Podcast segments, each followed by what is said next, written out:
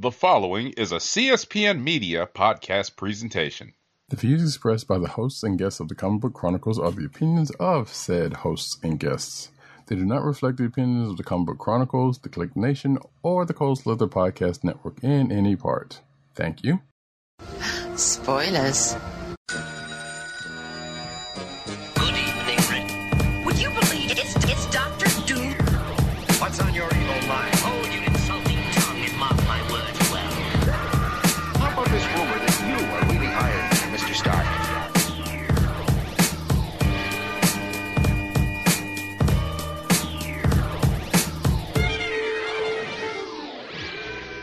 Hello, and welcome to another exciting episode of the Comic Book Chronicles.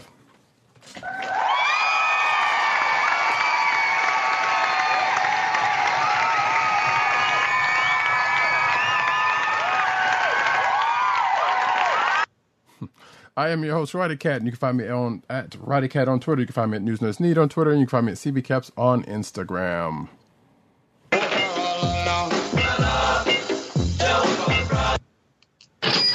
We break it out once in a while, folks. Every now and then. And the sound effects you've heard come from none other than our man in Brooklyn, one Aiden underscore 70 on Twitter and Instagram. What's up, everybody? Thanks for joining us tonight uh, when you might be uh, keeping track of the NFL draft going on right now. I'm, g- I've got it on uh, in the background on mute, but uh, moving on.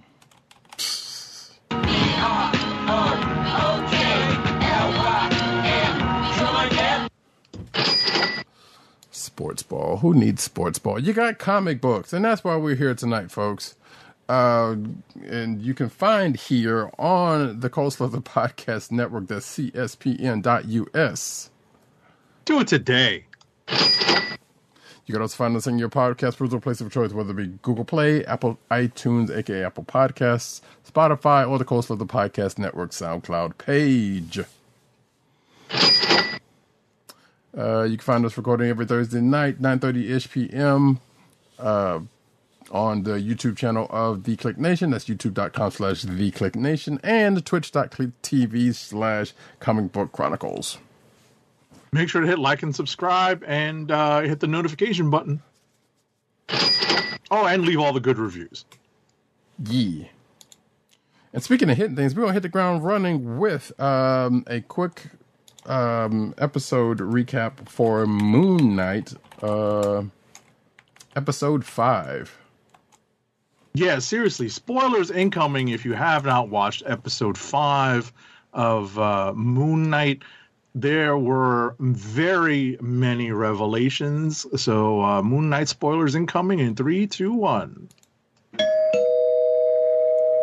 Episode five is titled. Goodness gracious, what is this thing titled? Asylum. uh, asylum and it is not you know political asylum we're talking about an, an asylum for the mentally uh let's just say uh, mentally ill yeah, psych ward stuff, y'all. Um, which most of the episode ends up taking. Whoa, what is going on there? Um, most of the episode kind of takes, or at least half of the episode takes place in psych, uh, psych ward, or at least, um, it, it is so thought. So, uh, we begin with, um, well, we basically begin at the end of the last uh, episode with uh, Mark and Steven meeting the hippo lady. And not the hippo lady, the the lady with the head of a the god with the head of a, a hippo, uh, named Taweret. Yes, exactly. Uh, hi. Which I forgot to. I meant to pull to see whose uh, voice that is because that voice sounded familiar, and I have no idea whose whose it was.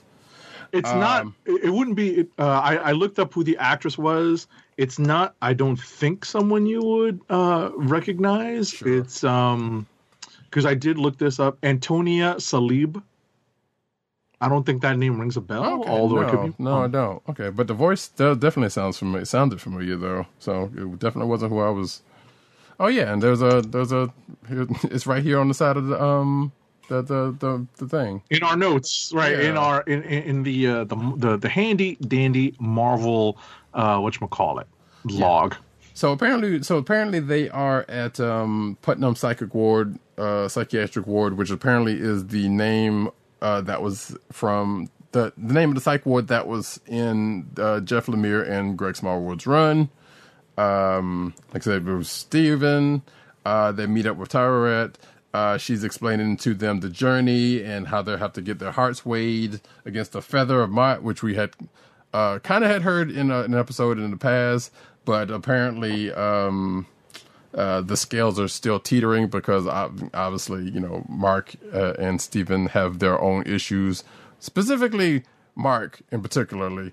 And the majority um, of this here episode is basically them unpacking uh, Mark's trauma. Uh, Right. Mark's- Heretofore unknown to those of us who are familiar with the Mark Spector character. At least, you know, to those of us who have read the char- you know, read about the character on and off for the past several decades. But, you know, I can't I cannot say that I was the most faithful faithful, you know, page by page Moon Knight reader. So I don't know if they pulled any of the stuff from the comic books. Roddy Cat, I don't know if you know that.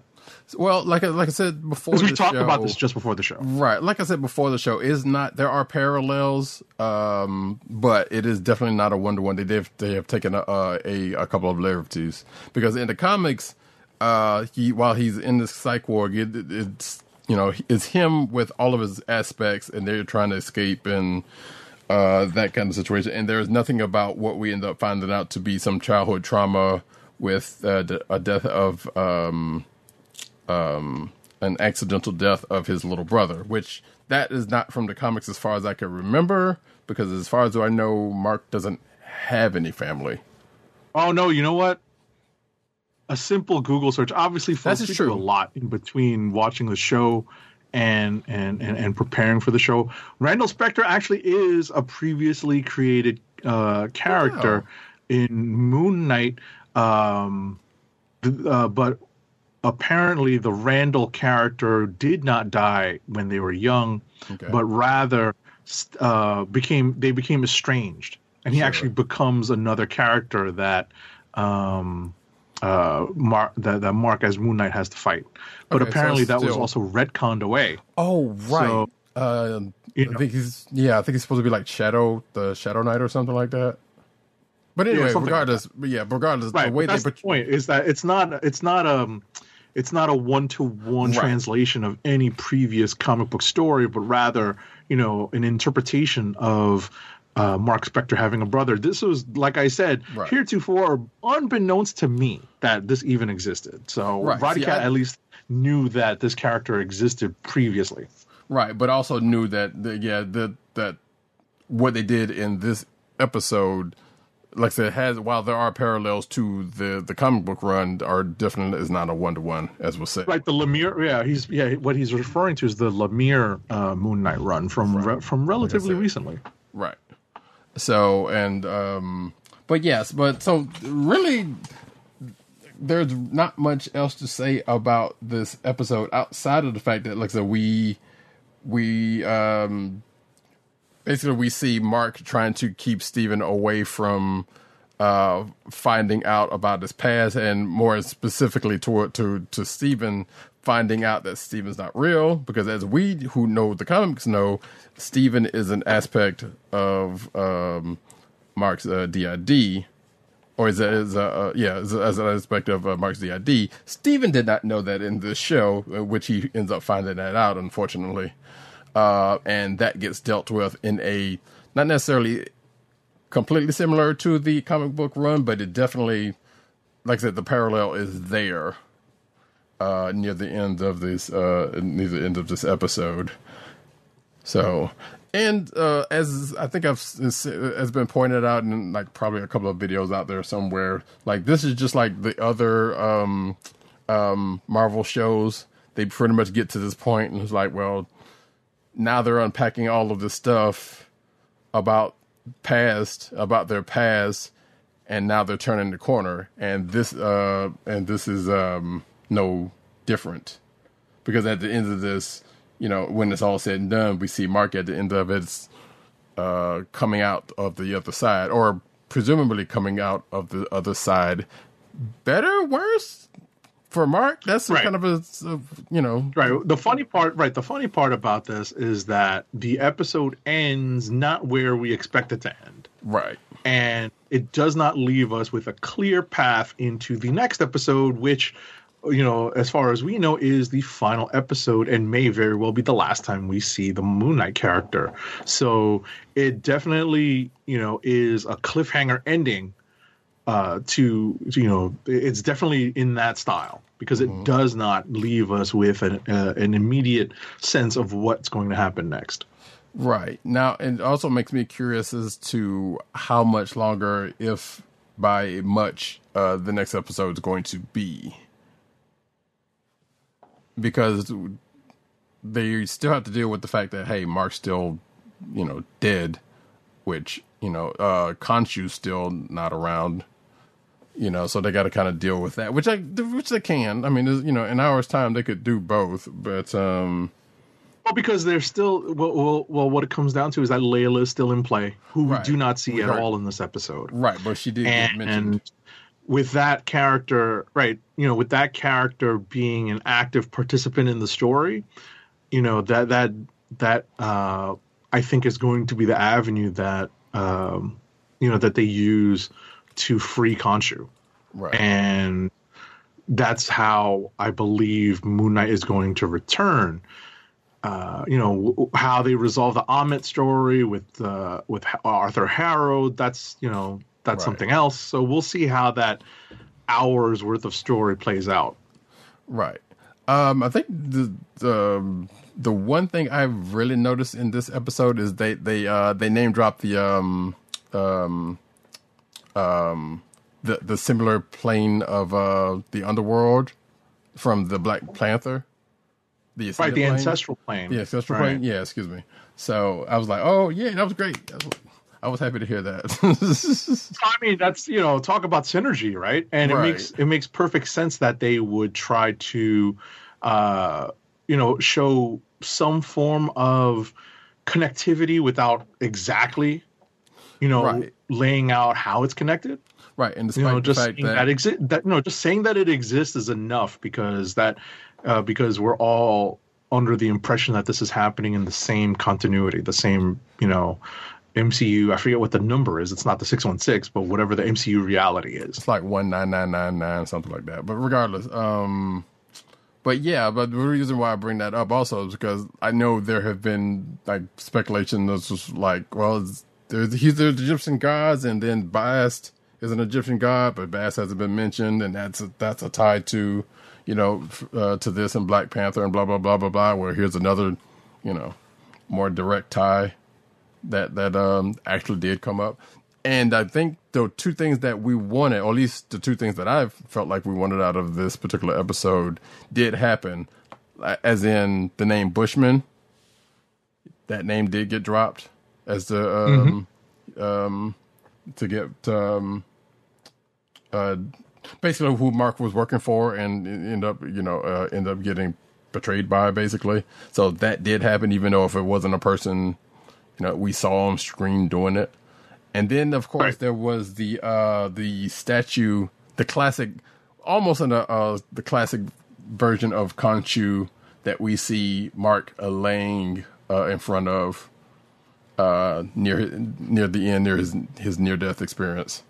When they were right it's that. essentially right it's essentially a one-to-one of the comic book Mm-hmm. the original comic book origin of mark spector before we've seen all of the recent uh retcons and filling in some of the gaps uh, over the last let's say like five to ten years for for moon knight uh, but what Roddy Cat mentioned is, you know, what was nice to see that, you know, th- that's the the nitty gritty basics of the Mark Spector origin. You know, seeing the seeing the the uh, the, the massacre of, of that group, uh, the the the treachery from Bushman, and then uh, Mark Spector making his way, you know, near death to the um, the point where Khonshu discovers him.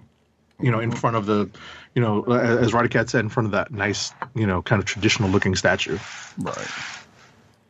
So, Yeah, outside of that, like I said, there there was some stuff that we don't necessarily need to go go, go you know get into with this. Yeah, because there's there's a lot, right? If you really wanted to go blow by blow, there's a lot of stuff that develops and happens in this story. That's why we're kind of using the broadest strokes possible when we're talking about this episode because there's just a lot, Right. and there are a lot of plot threads that get picked up on in this episode. Everything from where Later's Gators comes from Yes. to you know um you know some childhood trauma that like I said before unbeknownst to all of us was around Right. in the Mark Spector history uh that is that we that we presume has been created for um the MCU version and it won't be long before we see it in the pages of the Marvel comics let's just put it that way Right. And there seemed to be, and even the implication, which has gone kind of going back and forth in the comics, I think, whether Khonshu was the one who um,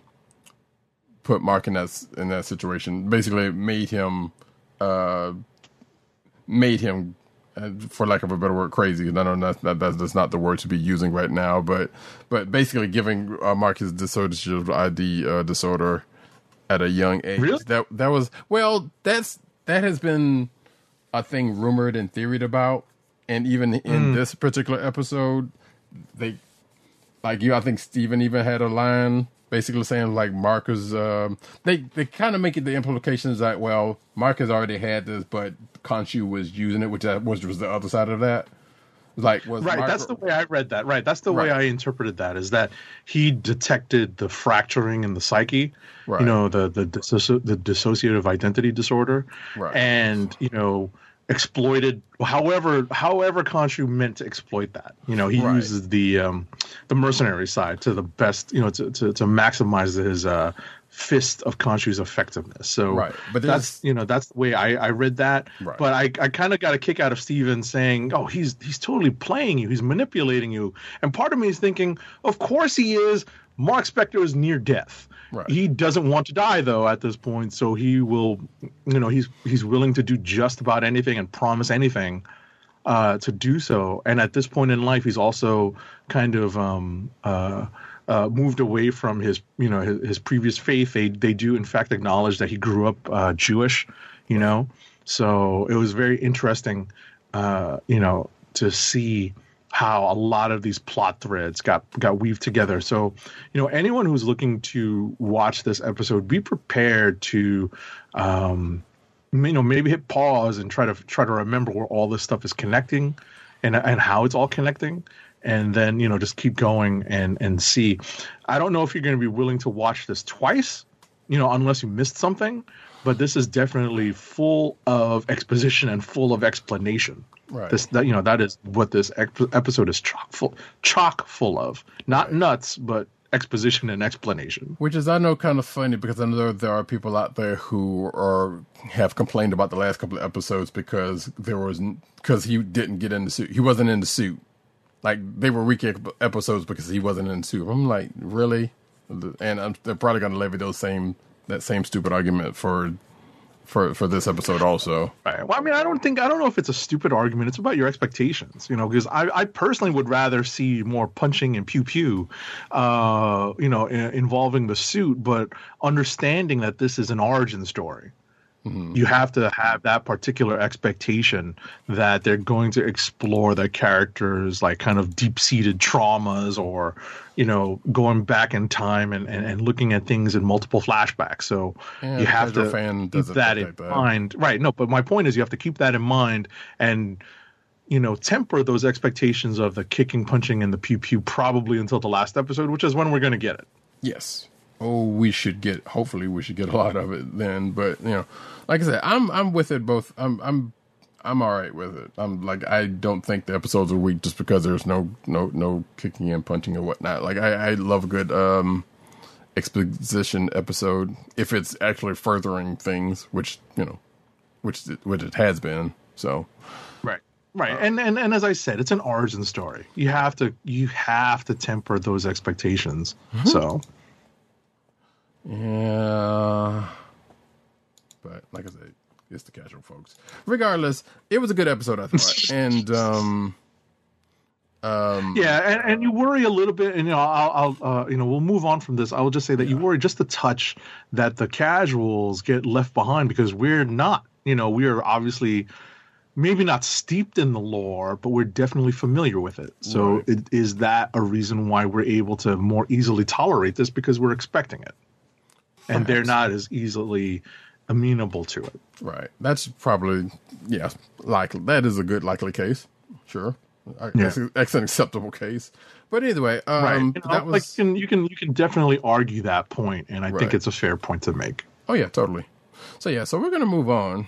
Um, because like I said, it's as Agent Seven said, there was a lot to it, but at the same time, it was kind of a I don't want to say cut and dry, but it was kind of a here we got we started from here, we got in here, we we're we're now here uh type Right. of story. Right. And there's plenty of crazy concepts in here too with the with the undead realm of doubt eh, or, or yeah in in or no what what is it uh uh you know is it doubt Wait, what are you talking about? the undead realm in Egyptian lore where they're traveling Oh, the uh the uh, the the uh, Duat or uh, Duat or something like Duat. that. I. Yeah, exactly. Oh my gosh, there's so much. You know, there's a there's there's a boat, and I joked about this before we started. There's a boat riding on sand that they can steer, and Mark is looking to kill Taweret because they want to take the boat and turn around. There's so many little things in this episode that just get re- it just gets really crazy. So, you know, you just have to bear with us. You know, the the broadest strokes I think is the best way to talk about this episode. You know, in this format. If you wanted, you know, a blow by blow, we could do that, but that would be an entire episode unto itself. Yeah, it'd be, it, it, it's it, like I said, this was not the episode that would necessarily need that because, because It's the, du- it's the duat. The Right, duat the is the There Egyptian underworld. There you go. So, and Harrow still plays a somewhat of a role in a way. So, if you're looking for that, also, Right. No, Ethan Hawke does an incredible job in this series. He's doing a very good job in this series of of of being um, uh, a character that's not just the uh, the David Koresh, you know, like the cult leader. Like in this one, he, you know, like in in this episode specifically, it's a total flip of the script for uh, the Harrow character, where he's basically playing a. Uh, uh, a, a doctor, a psychiatrist in a in a in a uh, mental health facility that uh, is basically trying to shut down all of Mark Spector's quote unquote delusions. right. In a way, he's still playing. Yeah, he's he's just not playing it in the same way. He's just going it about it Right. a different way. Right, but it's still definitely a flip of the script because Right. it's it's not what Harrow was before, so it's a very different character. Right. So, moving right along, though, we are going to get into the books of the week, starting with um, Teenage Mutant Ninja Turtle: The Last Ronin, Yes. number five. Right, surprise, surprise. TMNT, The Last Ronin, number five. The story is by Kevin Eastman, Peter Laird, and Tom uh, Tom Waits, uh, or Tom Waltz. Yes. Yeah, it's Tom Waltz. Yes. It's Tom Waltz. Tom Waits is a musician. script. The script is by Tom Waltz and Kevin Eastman. Layouts are by Kevin Eastman. Pencils and inks are by Esau and Isaac Escorza. Ben Bishop and Kevin Eastman. There is a color assist by Samuel Plata. Uh, colors are by Luis Antonio Delgado and Ronda Pattison. Letters are by Shawn Lee. There are a lot of people working on this book because it is uh, to be fair, uh, extra sized. It is not uh, a normal sized book. It is a little bit longer than your regular comic book. So I think Roddy Cat uh, recently caught up on this story. I mean, I've been up on Or it. have you been keeping up? No, I've kept Okay. up on it. Yeah. All right. So uh, this story is the culmination of, of uh, several months of reading along because this is hit. This has been on a bi-monthly schedule. So it's given plenty of people plenty of time to catch up on this if they were not on it, let's say for the first one or two issues. But we have gotten to the climax of this story wherein Michelangelo is looking to take it to the latest incarnation of the Foot Clan. And, um, you know, that is a, a spoiler in itself because uh, the the the premise of the story is that there is one last turtle standing. Yep. But you know, even even with that being the case, his turtle brothers are still with him in spirit. Actually, literally, in Right. spirit. Um, which I was for part of me was thinking they're going to explain this in a, in a different way. They're they're going to have some other explanation uh, outside of the fact that it's in his head. You know, I don't know something something about the story just kind of felt like that was the case, but it was like no, no, what it is. He was just like hey, he's they were in his head, like we've seen plenty of times in other stories. right. But yeah, like Age of Seventy said, he's he's gearing up to take out uh, the the son, grandson of um um Shredder, something like. But regardless, some some Roku um um uh, uh family member um. But basically, uh, he's going on that last. If you if you play video games, he's on that last uh that last level. and he's trying making his way to the the, final boss fight. boss. Yeah, he's making his way to the boss fight and to uh, to have the boss fight. Um, which to not spoil the end of this book, kind of ends like you would expect it would would for the name of this issue. I mean, for the name of this Right. book. Right. And with the uh and, and with the kind of expected option for continuation. Yes, yes, So that is, you know, that was uh, uh, not unexpected on my end. I, I rather like the design of the Ultimate T2 Shredder, uh, the T1000 Shredder. I kind of got a kick out of that. That was kind of fun, you know, given the fact that this is set in the uh, the nearer future. right. So I, I, I got a kick out of that. That was a it was a nice amalgamation of some technology that we don't normally see uh, utilized in the turtles. But then again, they've had aliens since Jump, so you know, seeing seeing technology in the pages of Teenage Mutant Ninja Turtles is not uncommon. Right. So pers- here's some perspective here. I don't know if this is true or not, but this this, this seems like it's not has been this long. But this book came out this week. The last issue of this book came out last September, according to uh, Comixology. And I don't know if that part is true or not, but I know it's definitely has been some. According to Comixology, uh, the last issue of this book, the previous issue rather, came out. in Oh, you mean oh the mo- oh the prior oh yeah Yes. September of 2021. Right. So that is how long it's been since between the last issue of this and this particular issue coming out. If right, that is true, right. or it's been a while. It's, they Yeah. definitely had to go beyond their bi-monthly schedule. right. So, I, I I say that to say that I wouldn't blame anybody for not remembering what happened uh, uh, coming into this issue of the book and would have to go back in and reread. Which I almost thought I did, but I was like, nah, it was it's pretty cut and dry. I didn't it wasn't necessarily to do that. Like he's the last one. He's got this big fight. It was a big fight last issue, uh, last issue, and Right. the boss fight. Right. And it's still fun to see some of the old characters still, you know, making progress and doing their things and there are nice little reunions during the during the issue uh, that we see and you know there there's a great there's a great shot on a rooftop Yes.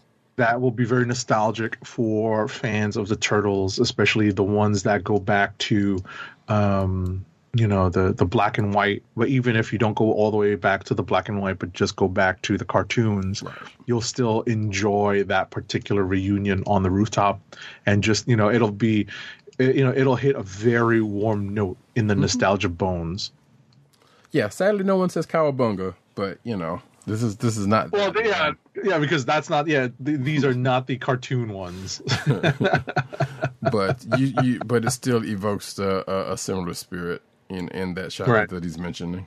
So right and and and to be honest and and obviously this is something that the uh, the comics adapted from the color adaptations of the turtles and the cartoon especially but you know their bandanas weren't multicolored before this is true, right?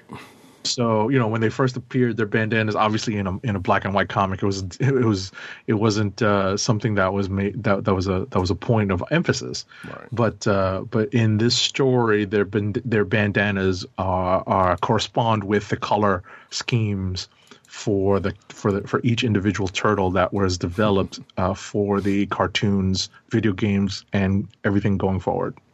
Yes, and actually, speaking of video games, they have uh, the Cowabunga collection is on pre-order now uh, for I believe all of the Turtle games, if you are so inclined. Uh, uh, that limited run has going on, so you check that out. Um, some good stuff there because there's a new Turtles game coming out at some point. It has nothing to do with this book, but it looks it looks good and looks uh, um reminiscent of the old games, and I can't wait to play it. So that ha- that was, was uh, aside. We can go to the next book. You want to go to the big number one that came out this week? sure, Amazing Spider-Man number one.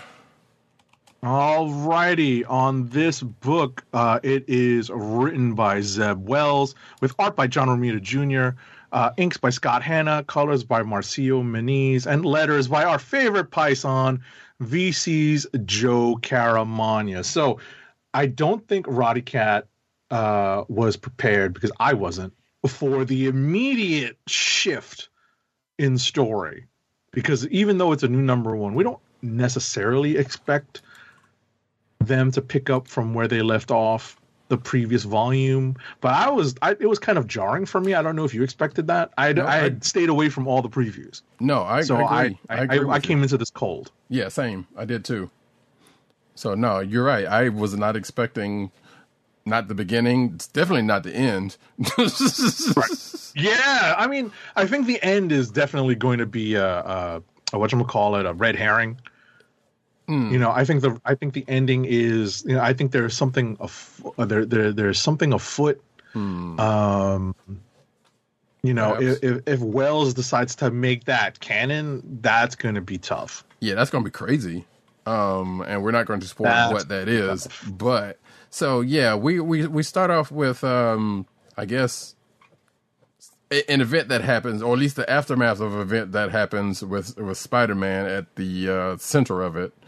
Uh, but then cuts to six months later to where we see a p- pretty different Peter uh, coming out of the, the, the back end of that. We don't see what the event is, but I assume we're going to get to it at some point.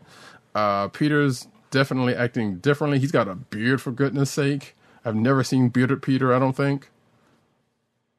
Unless that happened in Spider Verse or something like that, but I don't think I've ever seen a bearded Peter.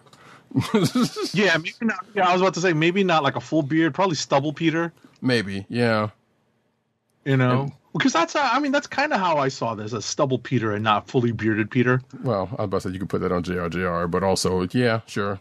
that is still it, Yeah, it floats it's either not way. like the thickest. I mean, it, it could No, be like you know not. he could be one of those guys that just don't grow, you know, like the thickest beards. Um, I want to say we've probably seen bearded Peter, you know, not maybe not in a Spider Verse, but in like one of those like Spider Man Reign books or something like that. You know, like t- looking at like future uh, Peter. Oh, Parkers. wait. Oh wait, there is one. I think in that recent um that recent miniseries where the the Earth gets blacked out or whatever case may be. I believe there is a bearded Peter, Peter there, but I don't Right. even know. If, that's not even a Right. that, that mean, but I can't. Uh, um, Elseworlds or you know. Right. So so yeah, so there's a couple of things that go on in this issue that that still lead us to believe that we're still in the relatively current Marvel universe because there is a guest star. It's not a big spoiler. There is a guest star, namely Johnny Storm, the Human Torch. His status quo is still unchanged, or still what the current status quo is, even though this is supposed to be a six months later time jump. So there are a couple of things that you know that that hint uh, that that hint and definitely suggest that uh, we're not that far into um, the future, as it were. We're still somewhere in the the the the, the uh, somewhere in the recent past or the current or, or, or in the near future when it comes to the uh, the the Marvel six one six timeline. Uh, you know, Rob, you know the Robbie Robertson uh, storyline is still carrying forward from the Nick Spencer run. you know there are a couple of things that have carried forward, but there's some very large Peter Parker centric story line point story points that are completely out of left field, and obviously it's meant to throw you know the Parker luck into uh, uh, you know, in- into a bright spotlight, and and and, and leave uh, Peter with some room to, uh, to, to you know, to uh, a mountain to climb back up on. Right. Mm, But yeah, um, but the crux of it Are you on mute, like- Robbie? Oh, okay. Oh no, no, no. Uh, but yeah, like Agent Seventy says, like yeah, we, we see a couple of uh, events here, and we definitely see, um, uh, like I said earlier, like we said earlier, a different uh, Peter from what we're used to seeing, uh, and especially with the way he's uh, his mental state, I guess, to, for, just to, for, to to to not go into too deeply uh, in this, and we don't know what caused it, but uh, well, we know something caused it. We see that clearly, but we don't know how it got from there to here, basically. So I guess this book's going to uh, broach that uh, at some point, and I guess we're even going to see shades of stuff we heard about in the news because there was one one section to where there was a um, a deal that got bust up involving a property belonging to someone known to Peter uh, to Spider Man uh, that assume is going to come into play Right. uh, at some point right soon. because uh, right because if you like us are keeping up with solicitations there is uh, an interesting development coming up in the pages of amazing spider-man involving one person who likes to think of himself as something of a scientist. Yes, sure, yes, indeed. I okay, so I'm gonna I, I'm have, have to ask uh, Agent Seventy this because I don't know this character. Um, not the character that we just mentioned, but the character the character that's kind of shown prominently here that I assume is an old Spidey villain, but I don't think I know them. you mean the gamma irradiated yes, one relatively recent Okay. relatively recent during i want to say during the one more day era which believe it or not is like 10 years old now right. Which is terrible it's terrible that it seems like it was yesterday but it's like 10 years old now because spider-verse is old now This is true. Yeah.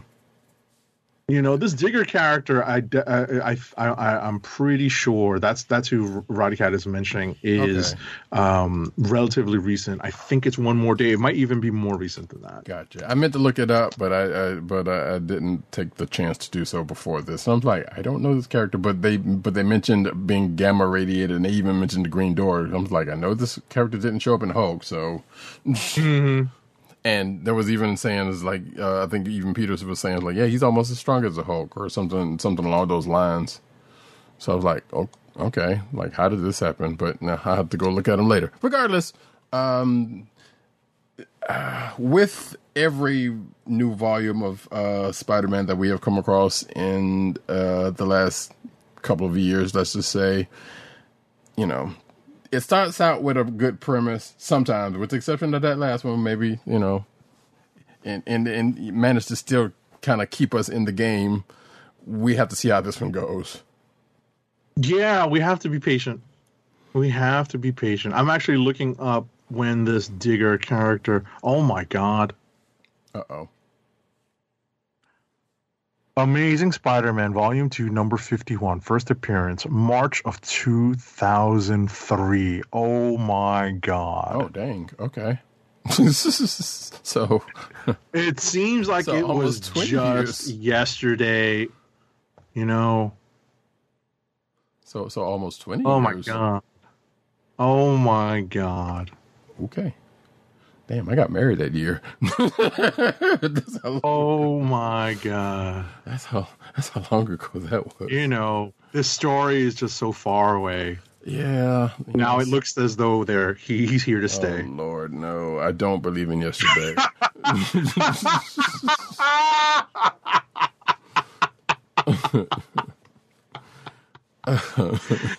oh, come on, folks. You know your good friend at agent underscore 70 is going to bring in some music reference into the s- i- i- into our show. Dear Lord. But I am I, I I'm literally flabbergasted that this character appeared in 2003. Oh my gosh. Yeah, ten, ten, uh, tis a lengthy time that was. That is. Yeah, not this much. It's a long time. I could definitely go down into my uh, into my long boxes and find the issue that this character appeared in. It's kind of funny.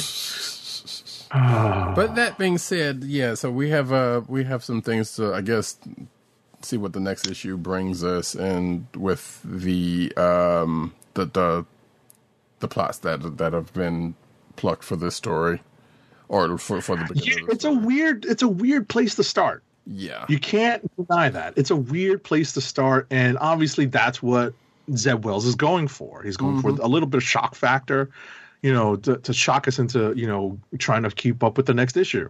right. You know, because the Spencer run kind of ended on a high note.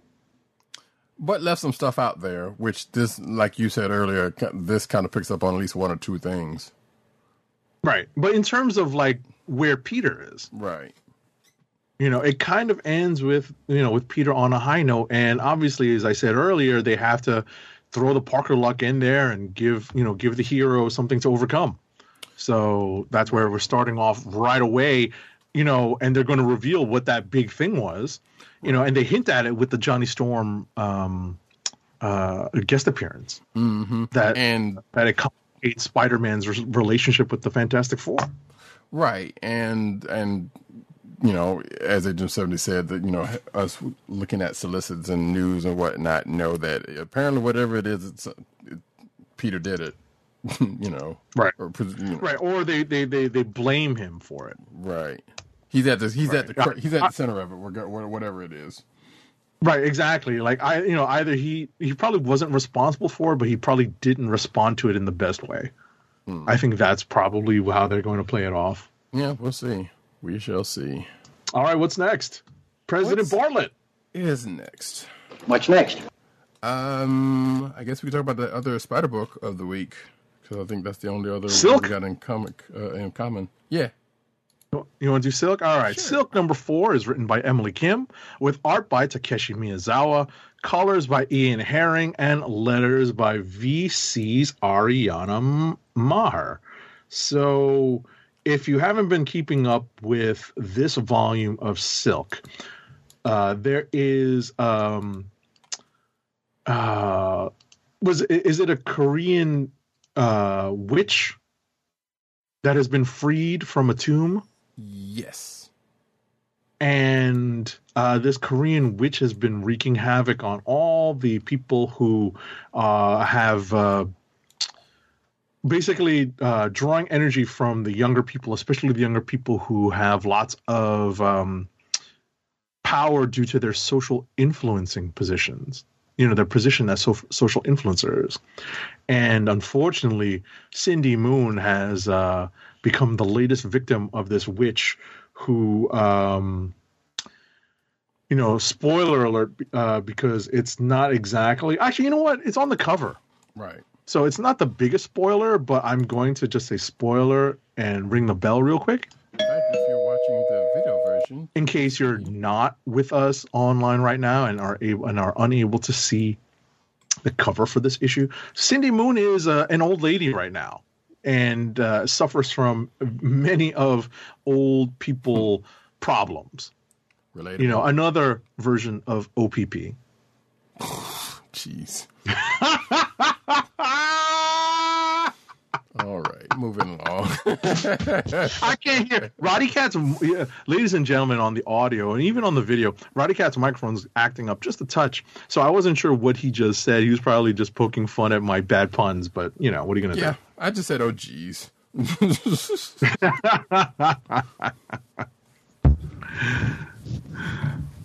so yeah, um, so yeah, um, we got old lady Cindy or old woman Cindy, whichever, however way you want to uh, put it.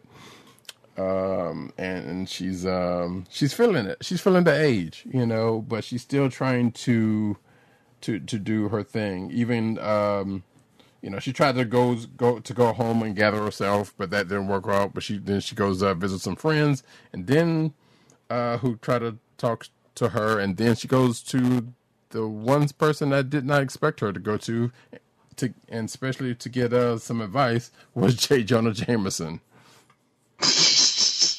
um, who gives her some, you know what, some relatively salient advice, I guess, for for JJ. Right. Okay. Right. Um, and then and it's end up- kind of nice that. ahead. Oh, go ahead. no, no, go ahead. Go ahead. I thought. Uh, no, I was just gonna say, and then they go out. Then, uh, uh, because of her status, she's she needed some help to get to um where this other witch, uh, where where this witch is um uh seemingly starting up some shenanigans, and she enlists uh JJJ's help. Right. Right. Yeah, your microphone is really acting up right now.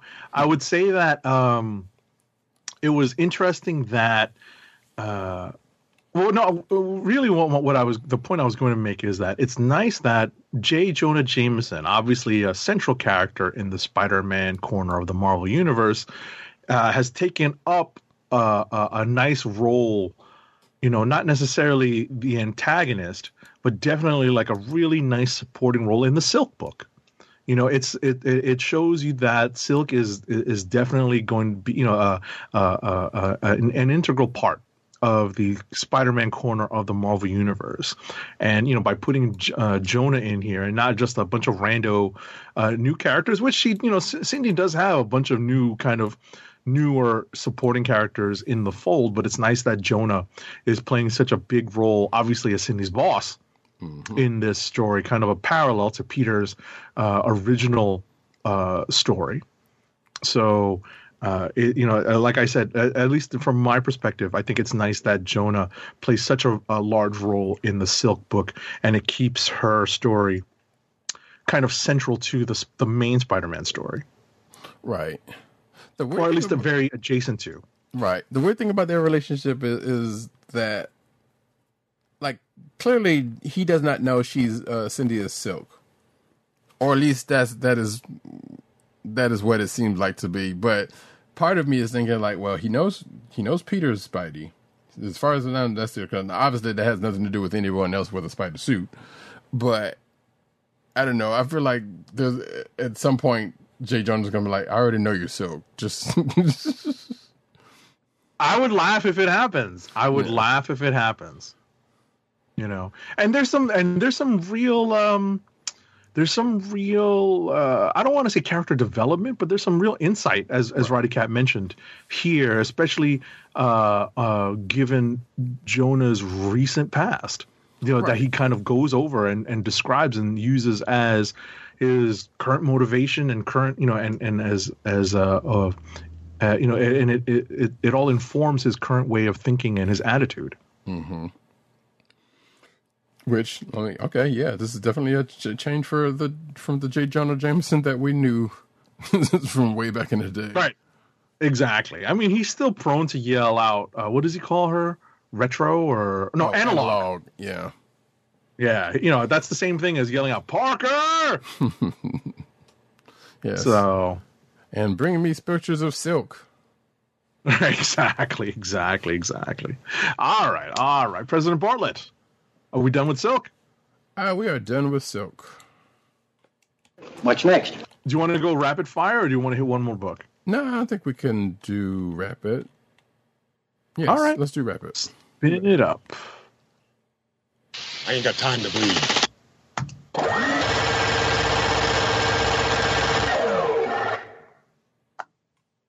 Go for it. All right, we are in rapid fire. Do you want me to go first? Yeah, go for it. All right. So, Berserker, Berserker, number eight of 12 from Boom Studios. It's written by Keanu Reeves and Matt Kindt, with art by Ron Garney, colors by Bill Crabtree, and letters by Clem Robins. So, this issue takes a gigantic left turn. This is an unexpected turn of events based on what has happened over the past issue and a half. There is still plenty of uh, you know, uh, flashbacks here. There are plenty of uh, pages devoted to figuring out where this Unute um, uh, character comes from. That's the uh, the Berserker Keanu Reeves character. You know, th- there has been uh, an experiment to try to test the extent of his powers, and it goes. I don't want to say awry, but it definitely takes a big left turn. And that's a very strange direction I thought for the story to go in and uh, I would say that PCN underscore dirt agrees with me. So um, we'll we'll, we'll uh, leave it at that. Next up is Justice League number seventy five. It is written by Joshua Williamson with pencils by Rafa Sandoval, inks by Jordi Tarragona, colors are by Matt Herms and letters by Josh Reed. So I did not read this that carefully because you know, I was brought in by the cover. And if you saw the cover for it, it, it, you know it basically says that Justice League is dead. I literally just skimmed this book.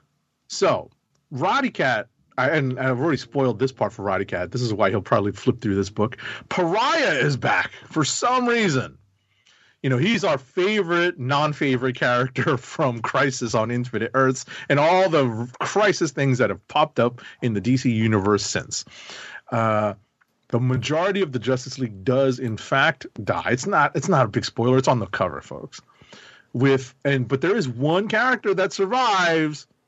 Conveniently, this one character um you know, we'll we'll say something along the lines of uh, I do have a sound effect here that applies.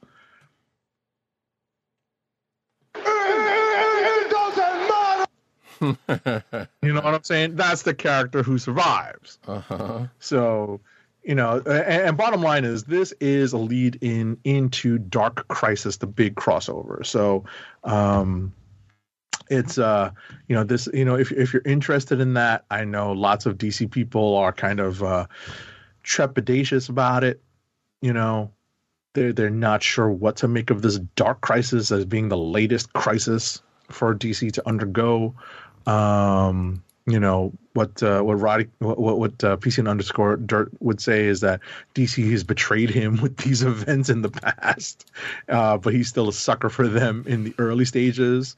So you know that that tends to be what um, you know. Uh, uh, my attitude towards this too is just kind of we're, we're drawn in by the uh, the concept and the early parts, and then we're just let down over the course of the uh, the story. So, but uh, let's see. Um,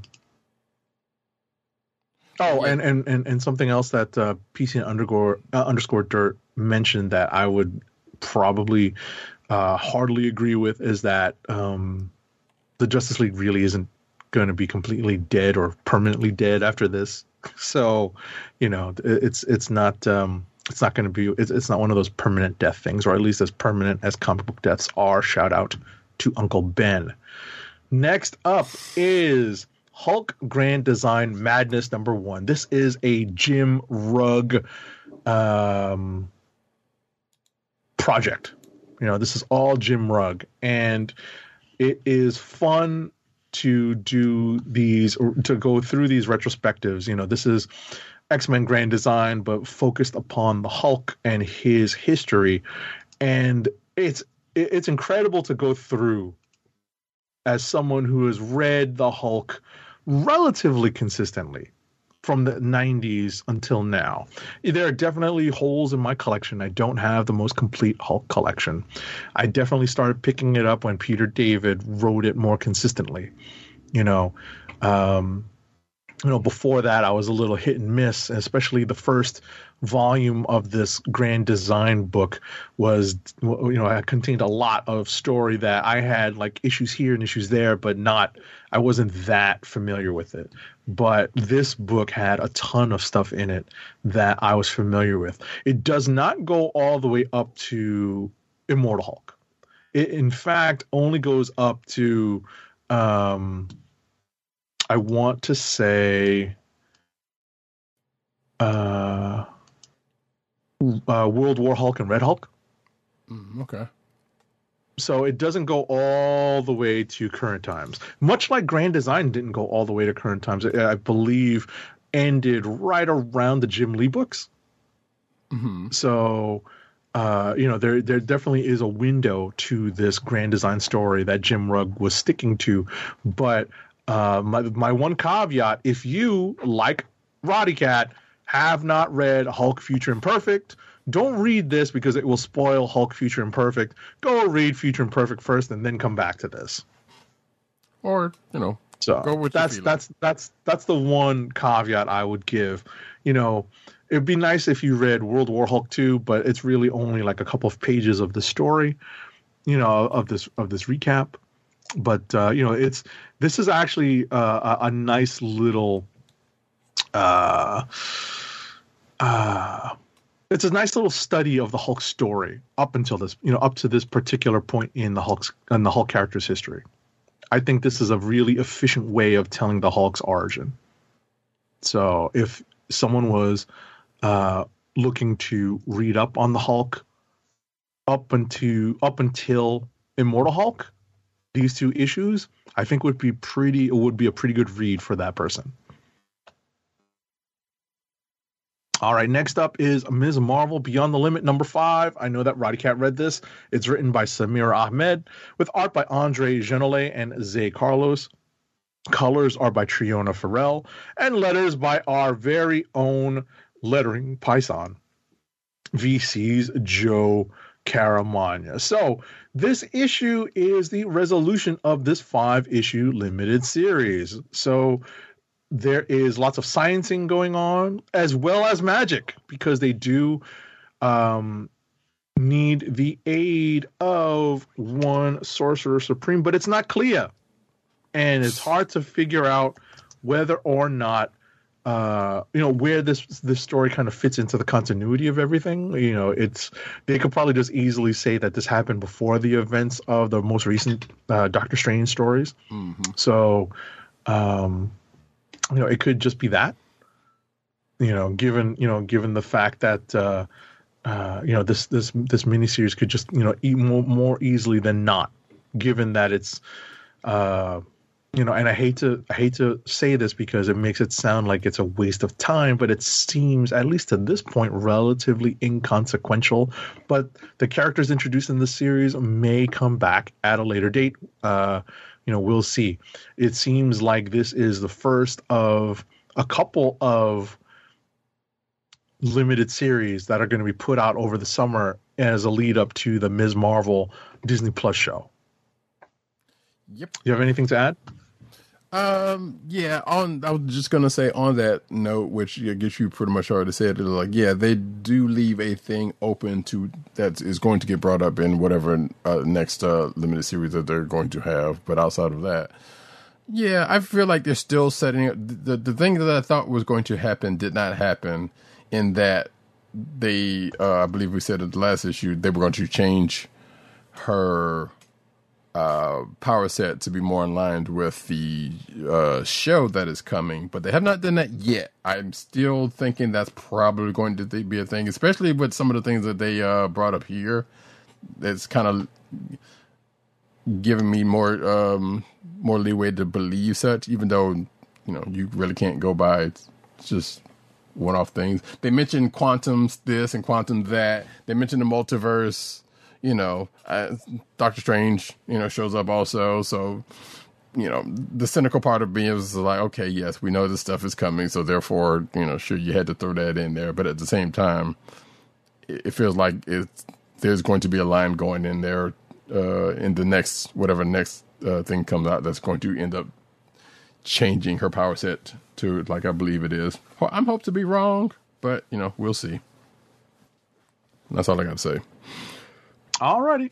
Next up is Punisher number two. It's written by Jason Aaron with pencils by Jesus Saiz, inks by Paul Azaceta, uh, colors by Dave Stewart, letters are by VC's Cory Petit. So, if you thought this was going to be the only time this week that we would get an heretofore unknown part of an origin for a longtime Marvel character, If we were only going to get one instance of that, you would be mistaken because we got it in Moon Knight and we get it here in The Punisher.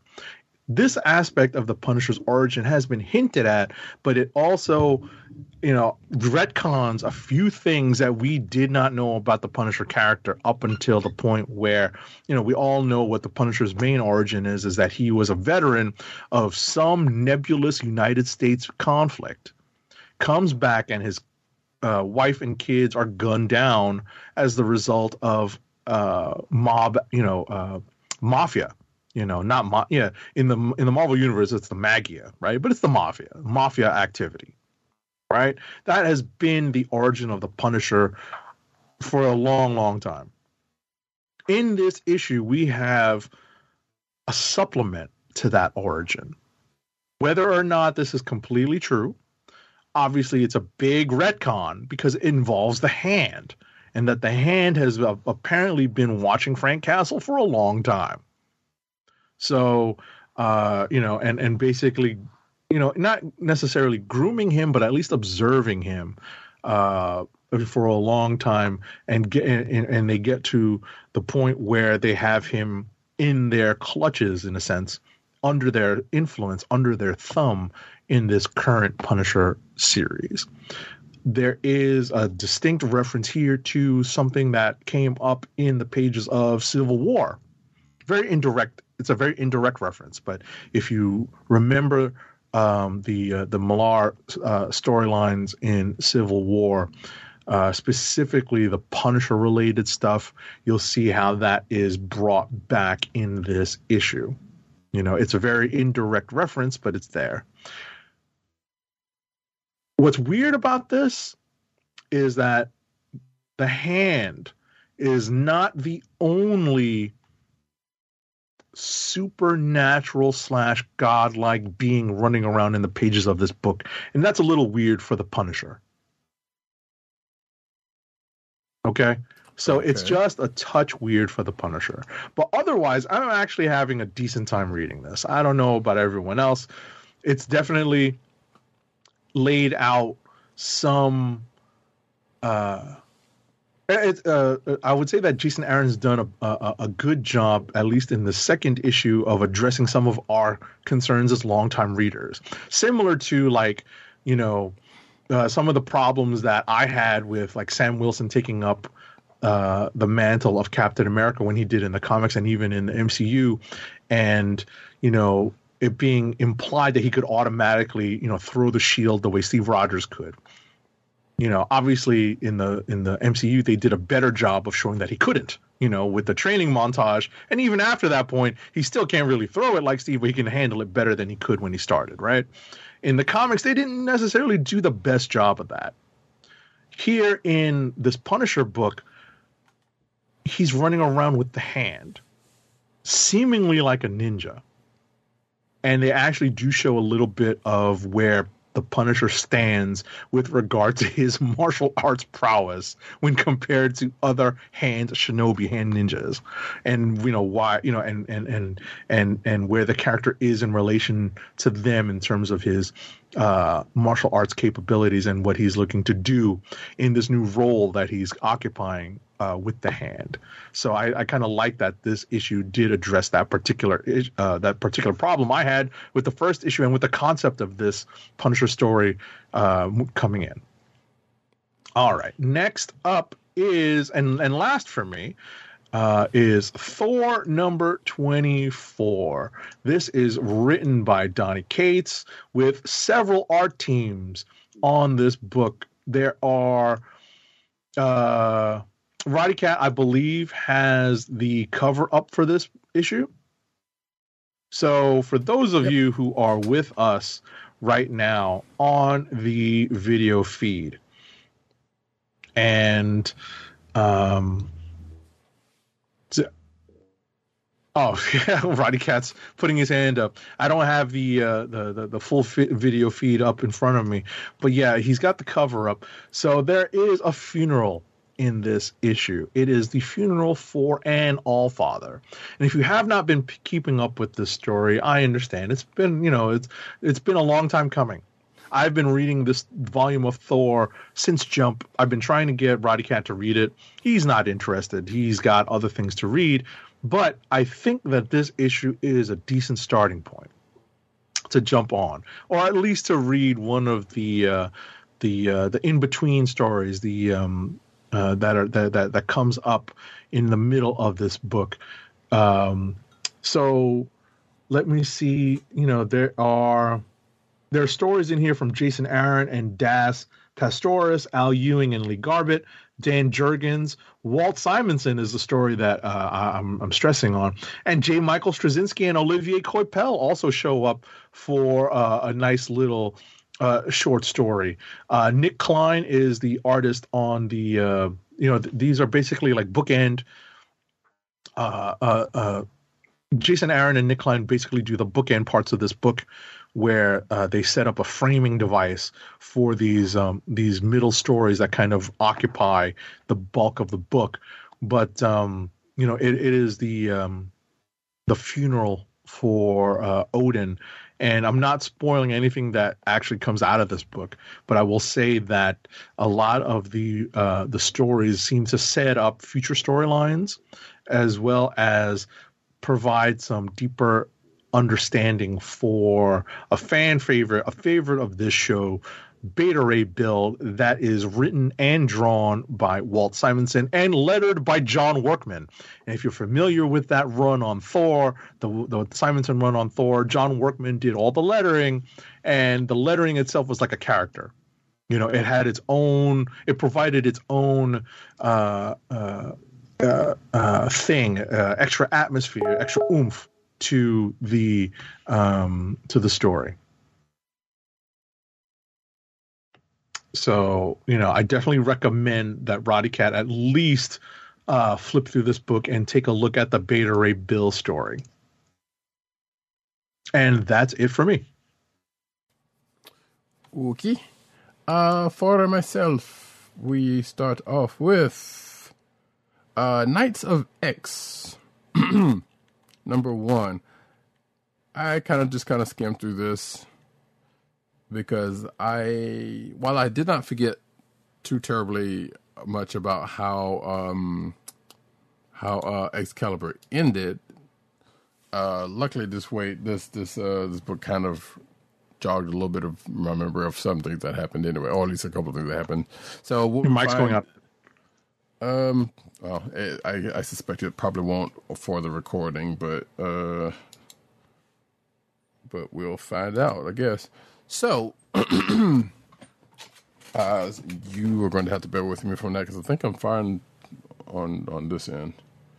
Uh, anyway, uh, so Knights of X number one, uh, we see Excalibur still stuck in Otherworld, or um, wait, is it Otherworld? Uh, I always forget. Regardless, yes, Otherworld. Uh, they have no backup because the gate to Krakoa is gone. Uh, so is Betsy, uh, a bunch of the uh, Captain Britain Corps.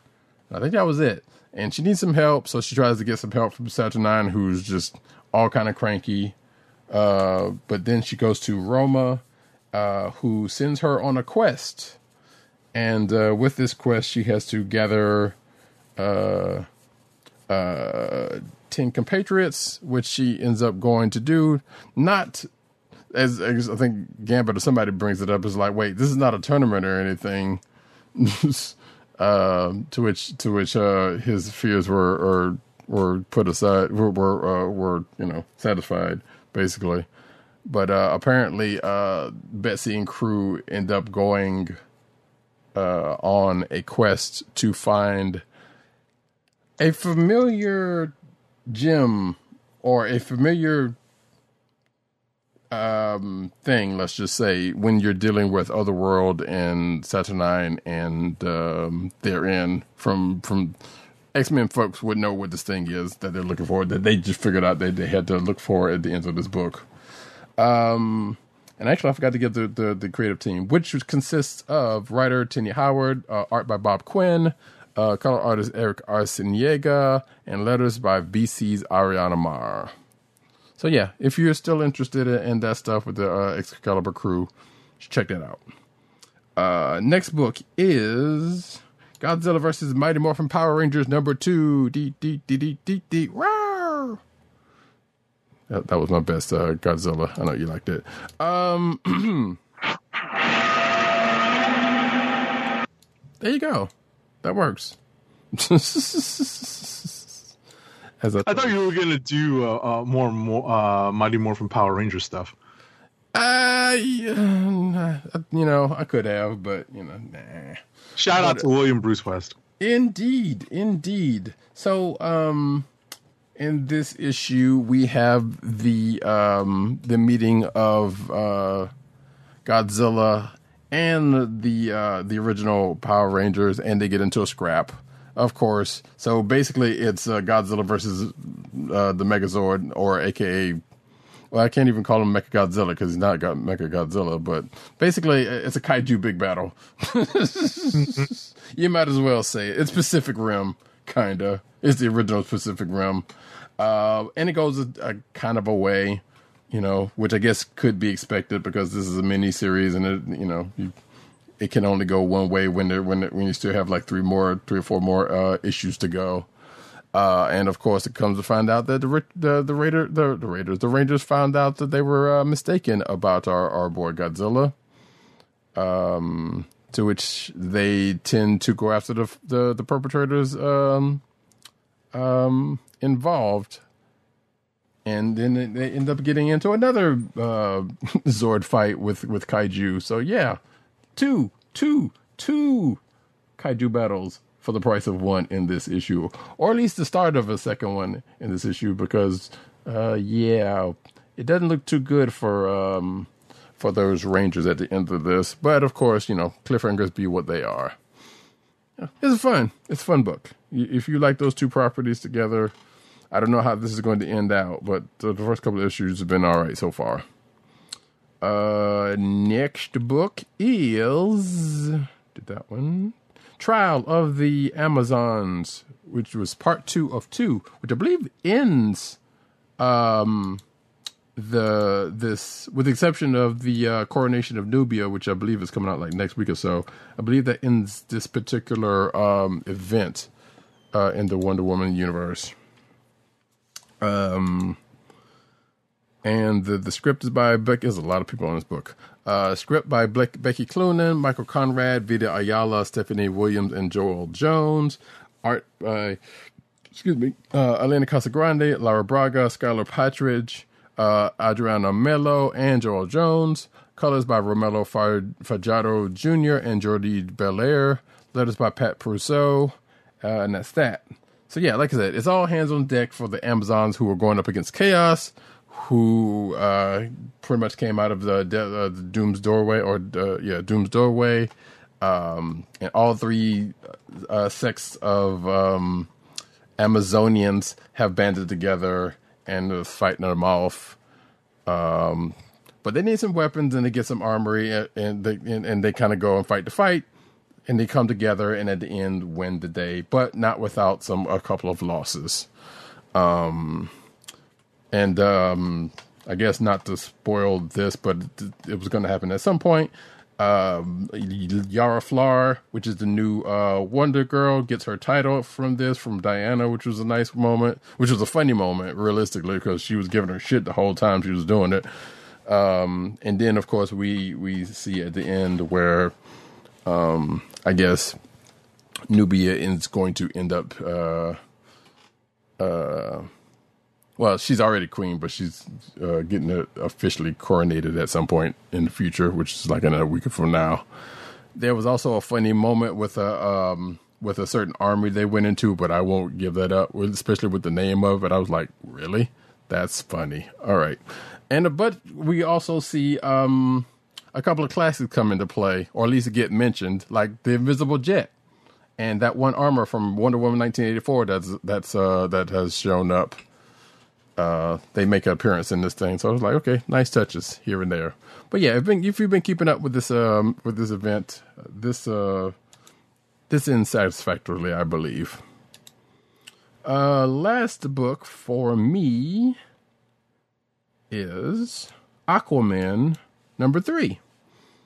Um, and if you see by the cover, yes, that is the bat signal.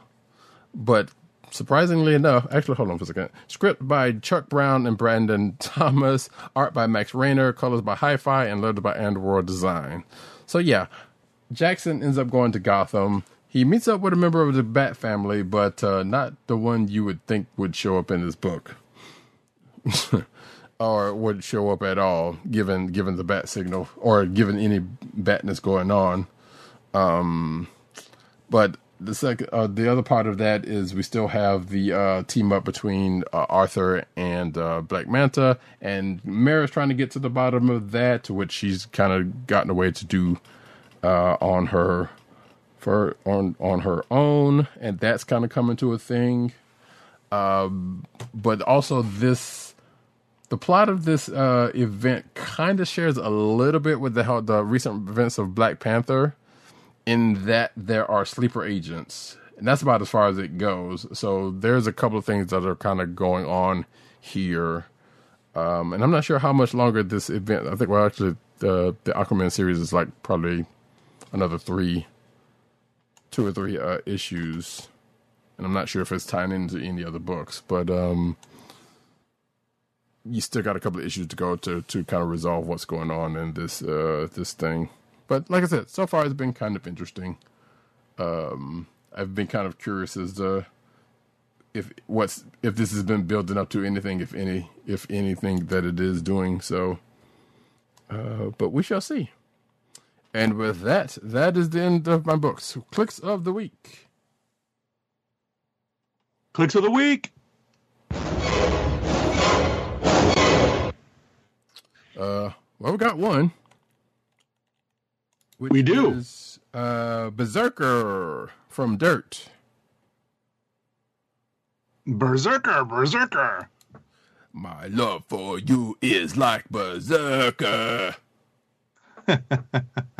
Yeah, uh, uh, so so I was talking about what PCN underscore dirt mentioned to us off, you know, uh, in, in our um, in our uh, group chat, and uh, I just want to make sure I don't don't miss anything. Yeah, so basically, uh, PCN underscore dirt like this Berserker book. He says that the story took a really odd turn, which is what you know, uh, uh, paralleling what I said. It actually took two, uh, two weird turns, and he says he has no idea where it's going, but he's certainly looking forward to finding out. It's a bit light to read because it was mostly visual. So I I'm inclined to agree with all of uh, PCN underscore Dirt's points on this book, but uh, I did enjoy that. But it is not my click of the week, but it is his.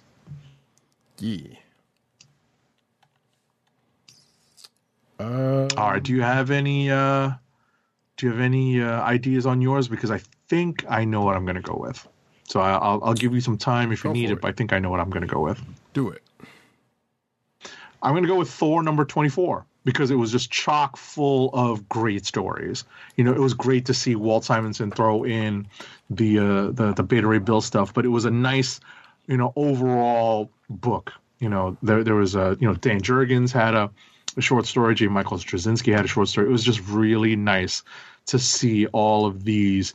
Uh, creators who had lengthy runs on Thor have uh, something to contribute to this anniversary issue.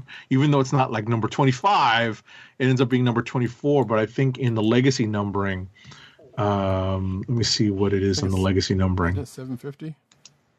I feel like it's got to be something big on the legacy number. I just have to click past all the way back to the cover because they usually have that stuff on the cover. Oh, 750. So it's issue number 750 overall for Thor.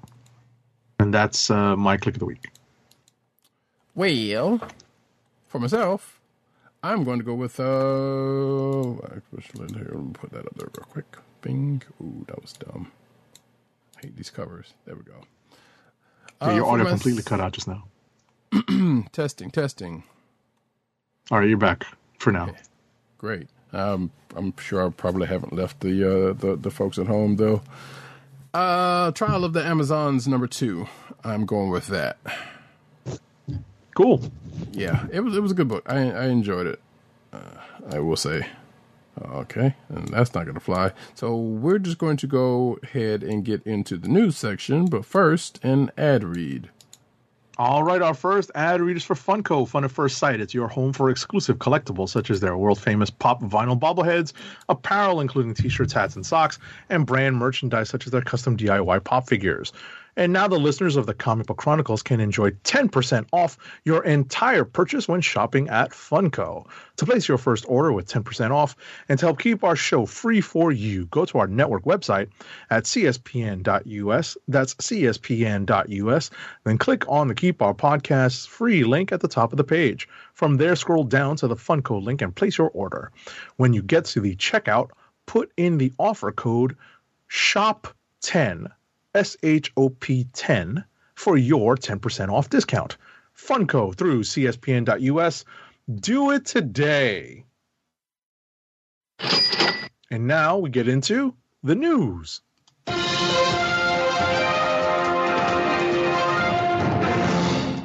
And we get into the boop, cinematic news like we do every uh, week around this time. Starting off with. Wait, let me shut up. Yeah.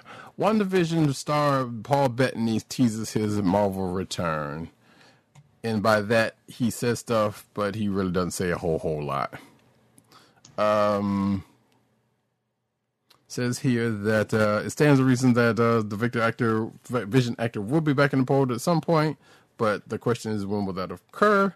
Uh, he was asked, uh, and he says, um, "Oh wait, that's what because basically says that uh, the Doctor Strange movie presents the, an opening for uh, Vision to come back into play, but Paul Bettany says absolutely not, not for any kind of money at all. I can't even think of a figure. He joked, but uh, he said the honest answer to that is maybe. Uh, it's not well. It's the answer he's going to give, and that you'll have to cope with it. And uh, he basically says that Vision follows off at the end uh, of um, of WandaVision and you know, sure, he knows he's coming back. He just don't know when or where. Like I said, he says something but doesn't really say a whole lot because Right. the Marvel sni- the Marvel snipers are out there. Next up, Okay, next up Doctor Strange and the Multiverse of Madness. I've heard it called Doctor Strange Mom. the scribe for the movie reveals how the film impacts Loki season two. So, um, according to Michael Waldron via the playlist, uh, it does indeed impact Loki season two. Quote: The headaches I have are probably probably intertwined. I mean, it's all intertwined and it's all stand alone and it all and it's all stands alone. Like a great comic universe, I think that one thing certainly informs the other. Waldron reveals you're going to have a better time watching the next chapter of an MCU story if you've seen the stuff before it.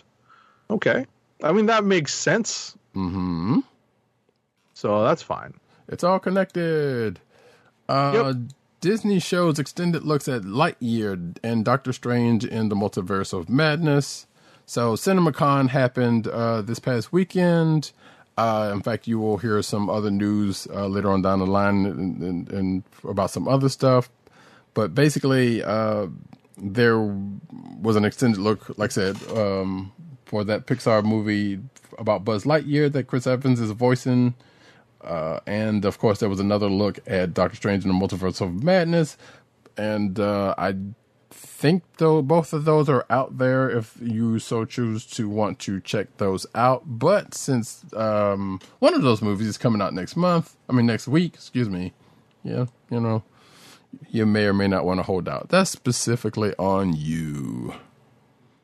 And I guess well, I'll go ahead and say this right now. Uh, next week we're going on um, uh, movie protocol because at the very least one of us is going to be watching uh, Doctor Strange in the uh, Multiverse of Madness on the night of the show we record. Yes, that's me. So we will be under movie protocol. Um, you know, we'll, we'll we'll mention it again at the end of the show, and we'll definitely put it in our social media leading up to next Thursday. But we're definitely going to be on movie protocol for next Thursday. Um, I will be at opening night for Doctor Strange and the Multiverse of Madness. Yeah. Next up, Alrighty, next up, uh, the groovy 1978 Doctor Strange movie, not the not the latest one, but the one from 1978, is coming to Blu-ray. So this is long before the MCU, and uh, this is a made for this was a made for TV movie simply titled Doctor Strange, which was very loosely based on the comics, and it is now coming to Blu-ray from the folks at Shout Factory. Uh, it is very 70s. It also involves um, a version of uh, Morgan Le Fay. Um, and uh, yeah, lots of Doctor Strange crazy stuff in the 70s, you know, because it, you know, it was probably one of the easier things that they could try to translate back then from page to screen. You know, magic. Sure. Sure. But it was also made for TV movie, uh, TV, so it was the budgets were not. Yeah, it's not going to have a lot of. Yeah, it's, it's not going to have that kind of budget. Yeah. So- if, if you've watched any uh, episodes of Incredible Hulk or that Incredible Hulk Thor thing that they did, or or any of the '70s Spider-Man, you know. But then again, you would have to be of a certain vintage, unless you happen to find them somewhere Yes. out there. Yes, yes, yes. I mean, listen. To me, the favorite, my favorite parts of the Incredible Hulk TV show were the the the the, the opening credits, the ending music when uh, the Lonely Man music, and the transformation scenes. Everything else was just filler. yeah, yeah, true. Uh, what I don't didn't remember, or I don't think I've ever seen this Doctor Strange movie, but I what uh, what it's saying here that apparently Jessica Walter, may she rest in peace. Uh, folks may know her as the voice of Mallory Archer from from Archer, and um, also uh, Arrested Development. Um, played Morgan Le Fay. so that's an uh, interesting note. It doesn't say how low, does it say how much this, this thing is. No, it does not. But hey, you can go check it. Go pre-order it on the uh, right now, as of this recording. Next up.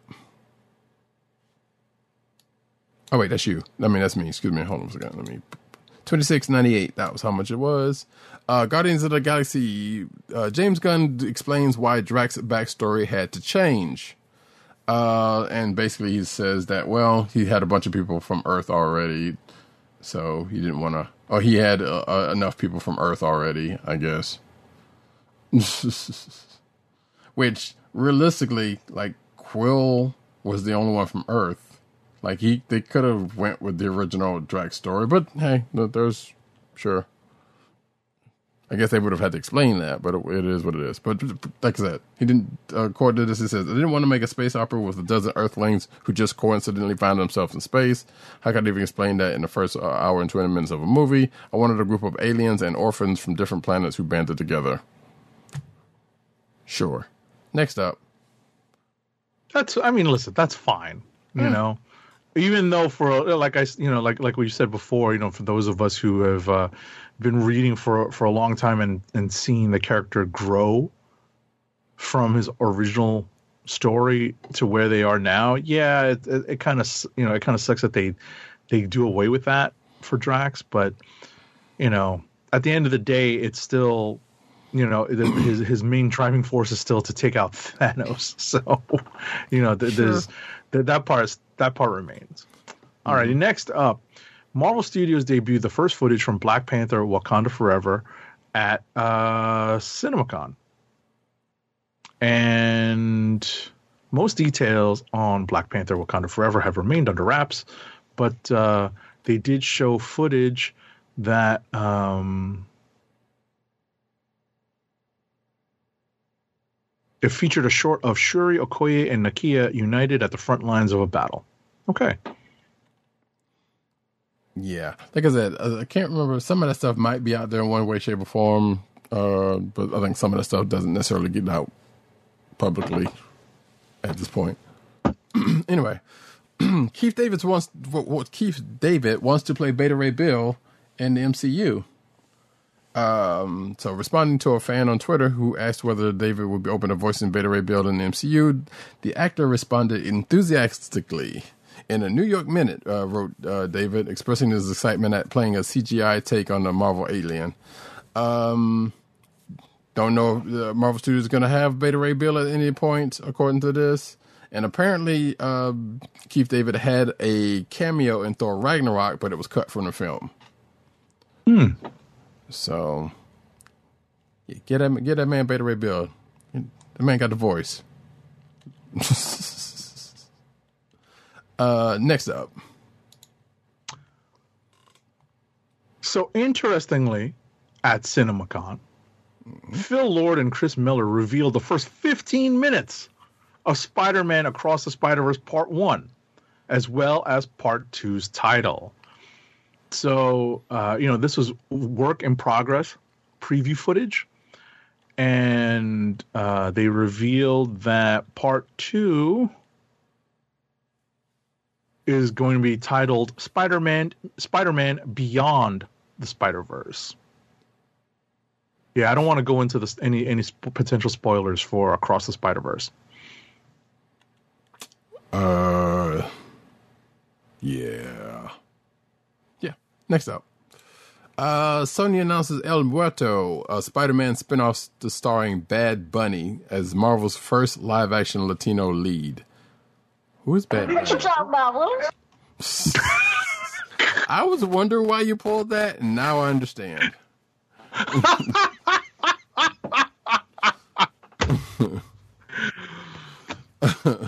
All right, but yeah, I so mean, all right, go go ahead with the story, and then I'll I'll I'll, I'll comment more. uh, but yeah, so El, there's going to be a so uh, just like I said, Spider-Man spinoff called El Mer- El Mer- Muerto. Muerto. I know how to do it. Trust me. Uh, Bad Bunny's to star. Um, and it's going to be said to be released in theaters January 12th, 2024. I still don't know who Bad Bunny is. Apparently, he was in Fast Nine. Um, and then the article goes into who El Mer- Muerto is. Um, sure. What do you have to say? All right, so a couple of notes here. One, Bad Bunny is apparently like one of the leading touring musicians out there right now. Sure. You know, is very popular. I think he was in. You know, I, I've seen bits of him. I don't. I don't. I, I can't say that I've ever heard his music, but um, uh, I want to say, is it reggaeton? I want to say it's reggaeton with like a uh, a touch more hip hop. I think Hmm. Okay. but you know that's that that's the extent of my knowledge of uh, Bad Bunny's music. So I had a problem with this because hmm. it's just Sony continuing to milk that Spider-Man related character license. Mm-hmm. Because they don't want to give it up because they don't have any other movies and they just don't want to give it back to Marvel. On the other hand, mm-hmm. I don't think Marvel would ever put this character out on its own, on their own yeah, that's probably true. Also. you know with if it wasn't for if it wasn't for sony you know in its desperation trying to put out as much stuff as possible now it makes sense that they would try to do something that appeals to a different demographic and maybe they'll make some money by drawing in you know the hispanic demographic you know at the very least the puerto rican demographic i don't know you know uh, if the character will uh, appeal you know maybe because the, the character does have a, a, a lucha libre style mask maybe there'll be uh, you know mexican wrestling wrestling fans who who try to jump in on this but at the end of the day um you know i you know maybe they're looking to make up their money on, on this by by appealing to that particular demographic as opposed to just the superhero fan demographic. And surprise, surprise, I actually own this character's first appearance. I was very surprised to see when this character first appeared and to check my collection. I was like, I own this. Oh my god. It's very much like that digger character that we were talking about earlier. this character has been around for a long time. Indeed, indeed.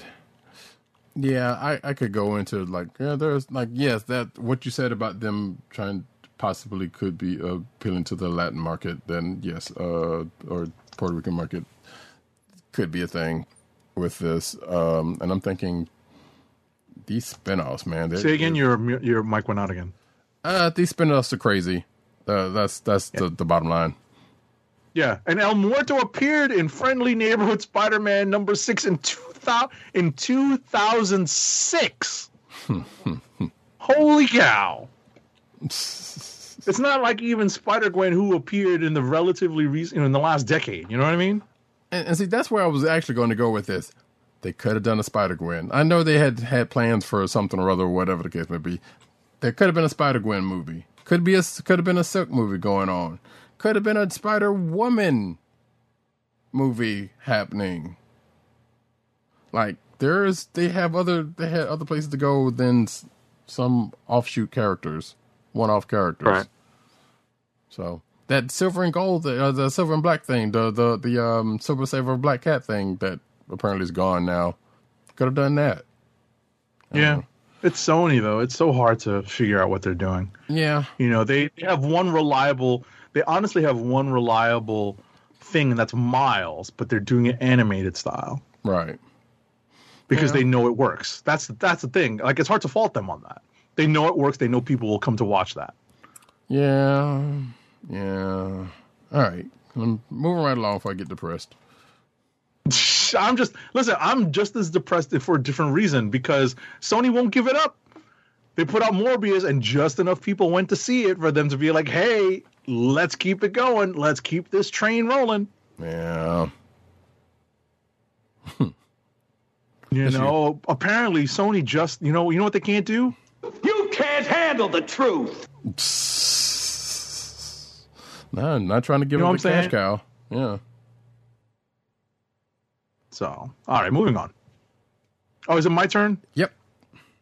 Oh yeah, yeah, with the El Muerto. The next Venom and Ghostbusters film were officially announced at CinemaCon. So while there were not many details given, Sony also officially announced the next Venom and Ghostbusters films. No release dates were given, but they were confirmed in a sizzle reel from Sony that also shared a few seconds of footage from Kraven the Hunter. I again with the Sony Marvel license. Uh, Young Justice reveals a major Green Lantern the ad- the animated series connection. Uh, this is a spoiler for the most recent episode, apparently. So there I'm was, so behind, but it's okay. Spoil the hell out of it. yeah, I wouldn't know this character anyway. So, and I never watched that um that Green Lantern thing. Uh, it's on HBO Max. I guess I could, but apparently, um, the character of Razer, which was an original character that was made for the Green Lantern animated series, shows up in Young Justice. So, yeah, exactly. I agree. Yeah, yeah. So apparently he was a he was a Red Lantern who became a red and blue hybrid lantern. I mean, was was he, you know, saying say hello to the bad guy? You know, rest in peace, Razor Ramon. Uh, yes. Uh, but I I have no idea. I saw a picture of this character and I'm like, oh, okay, sure, if you say so. so yeah, there you go. There's that. Some I'm sure there's somebody who who watched that Green Lantern show know who that is. So next up, Uh, DC Showcase. Constantine, the House of Mystery, is out this May on Blu ray. Uh, the new release contains four animated shorts Kamandi, the Last Boy on Earth, The Losers, and Blue Beetle. And in its public debut, Constantine, the House of Mystery. Okay. Uh, let's see here. So these are all shorts. The Losers is not the um, uh, the Not one movie. with um. Oh, who's in that Losers movie? Uh, Idris Elba, Chris Evans, Yes. um, uh, Zoe Saldana, pretty much uh, Marvel staples at this point, with the exception of Right, right, right, right, right, right. Yeah, that was the re that was the reimagined future uh, or, or like current time version. This is the original W- World War II version of the Losers. Uh, let's see here. So yeah, this is available on Blu-ray on May second with digital download on May third. And I'm looking for a price, but it doesn't have one.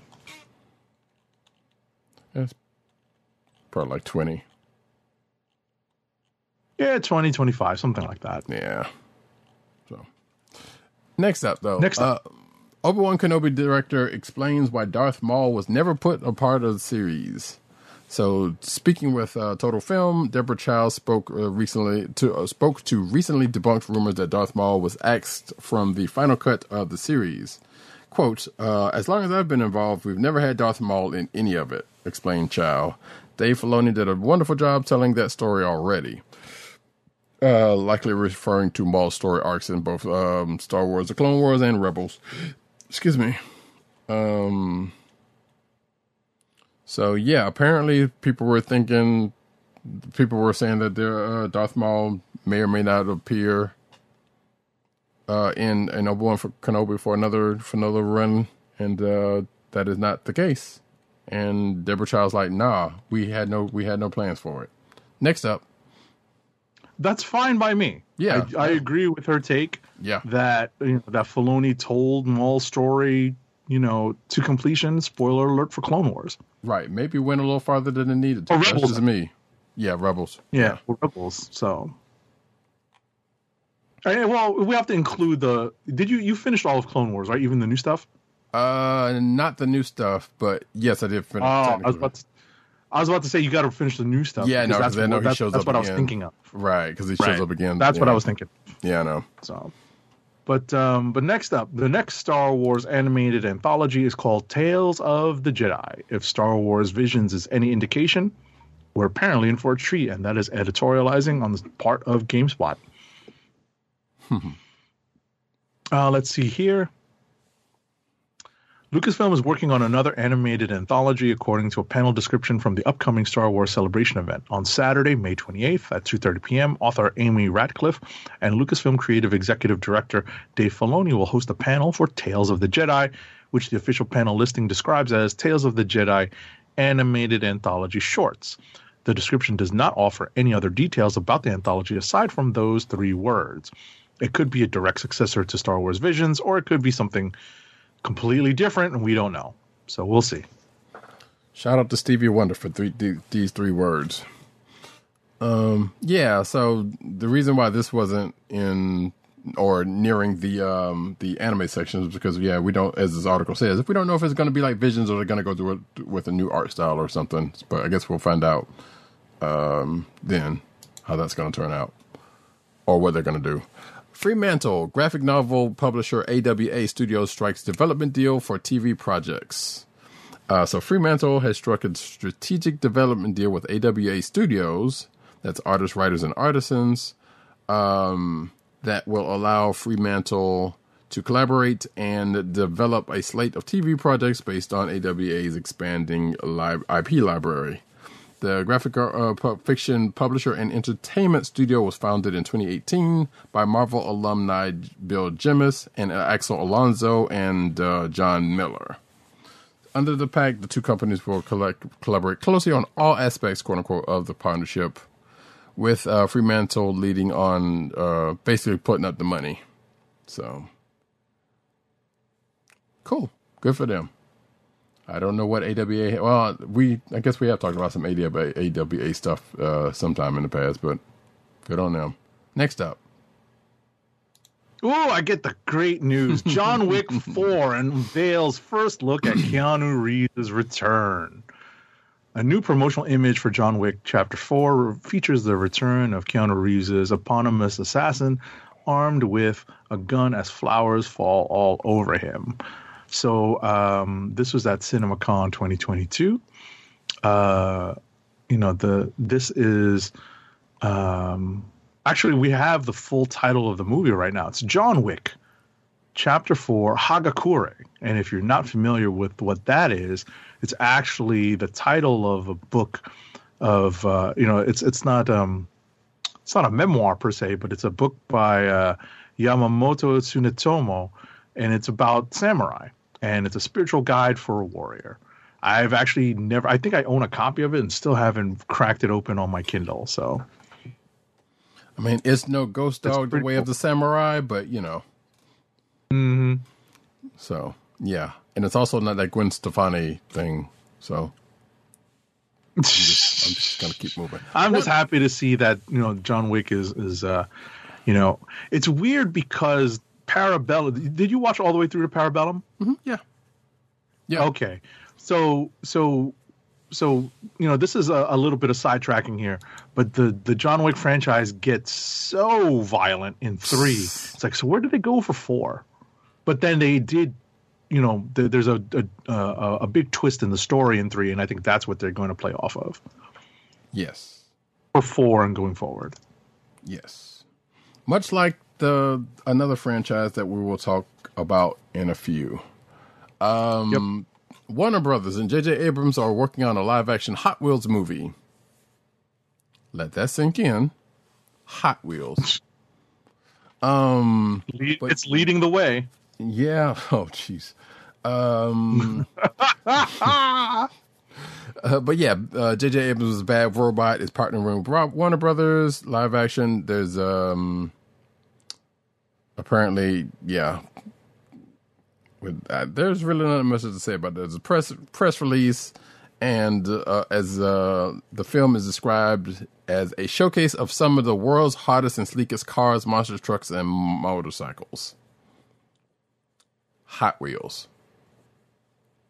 Hot Wheels. Leading the way, folks. Yes.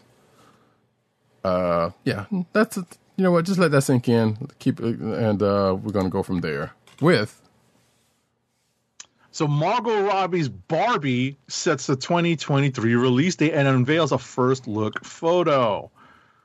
So Barbie's parking her pink convertible in U.S. theaters on July 21st, 2023. Uh, Margot Robbie plays the titular role, and ha- and the movie has a star-studded supporting cast.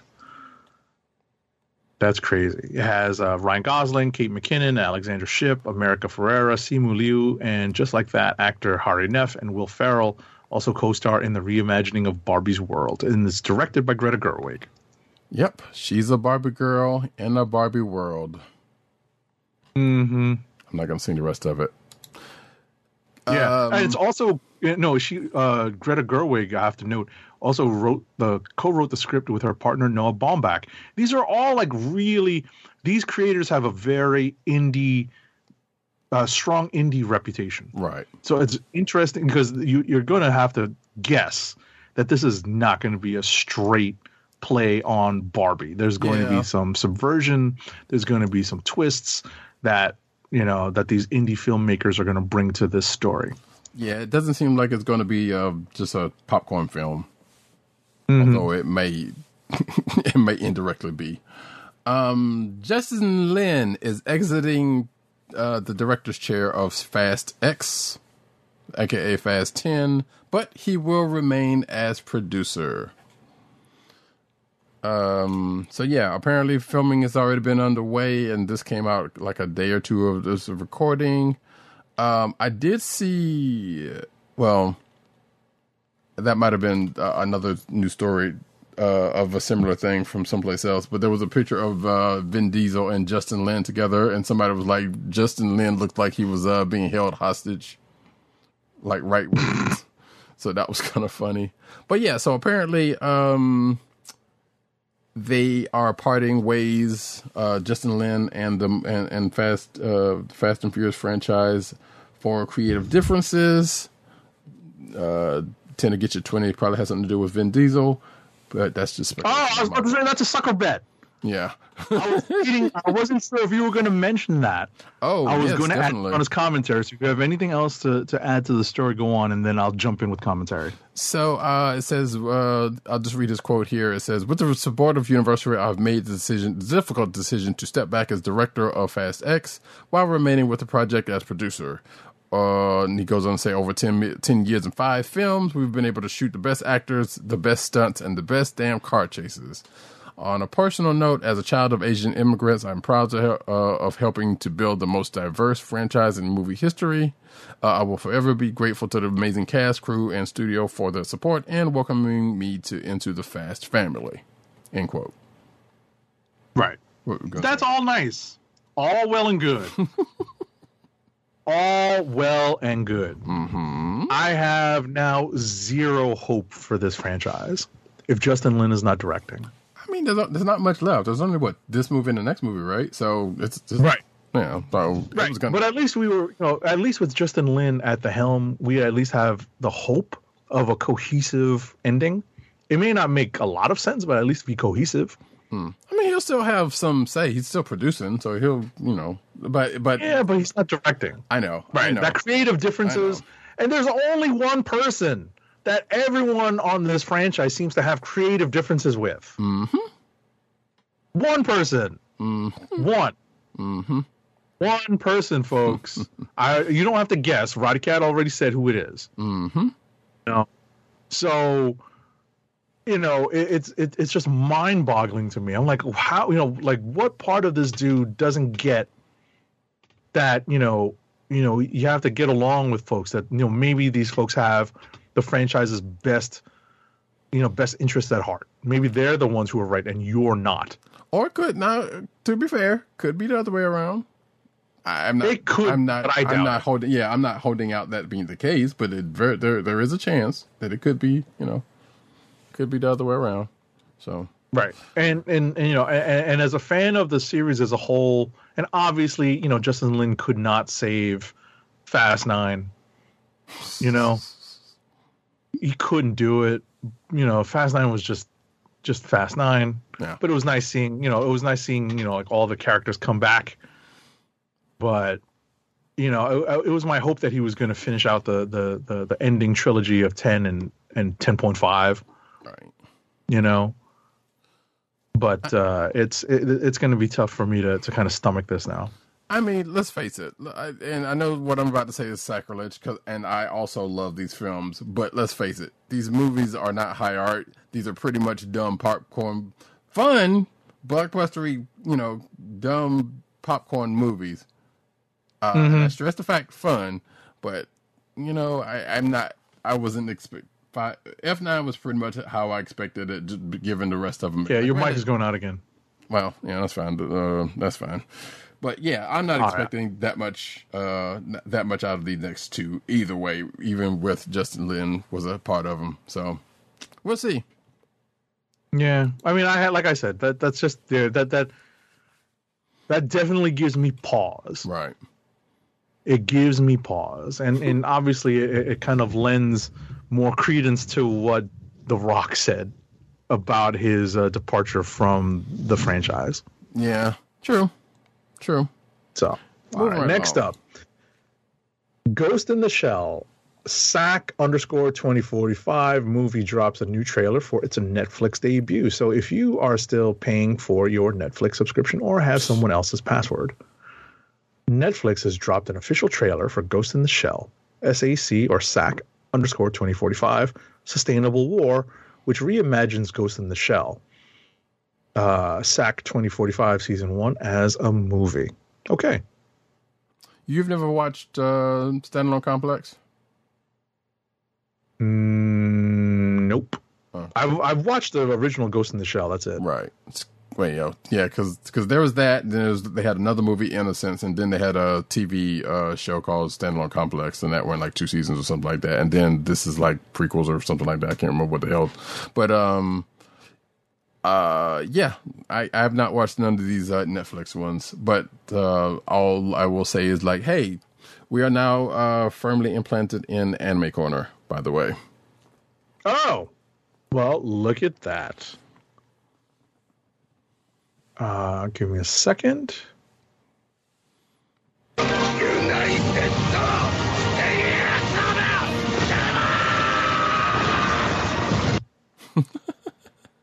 Indeed. Uh, Dragon Ball Super teases Red Ribbon Army's mysterious super weapon. It looks like the Death Star.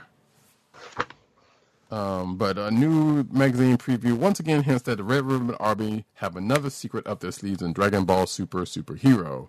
The latest issue of manga magazine V Jump uh, provides another look at the latest Dragon Ball movie. Uh, preview pages were scanned by uh, Twitter folks. Um, uh, let's just say they're Dragon Ball Super fans. I'm not even going to give the uh, the thing or fans. I don't know about how super they are, but hey. Anyway, in addition to going over Piccolo's new transformation and his undercover mission at the Red Ribbon Army uh, Army headquarters, the magazine once again discussed the mysterious machine at the center of the Red Ribbon's Army's new base, uh, which is apparently preparing uh, another threat to the Earth's heroes besides the two new android warriors. Um, so yeah, that's it. Next up.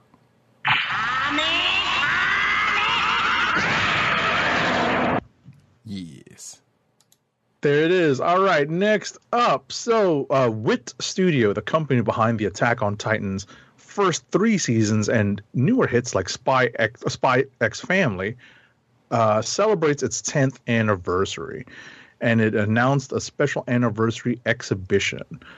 Uh, the announcement was posted alongside art of characters from some of Wit Studio's most famous works, including Vivy, Favor, uh, Fluorite Eyes' Song, The Great Pretender, oh, a bunch of stuff I don't recognize, and uh, the studio's newest hit, the anime adaptation of Spy X Family, which is being produced in collaboration with Cloverworks.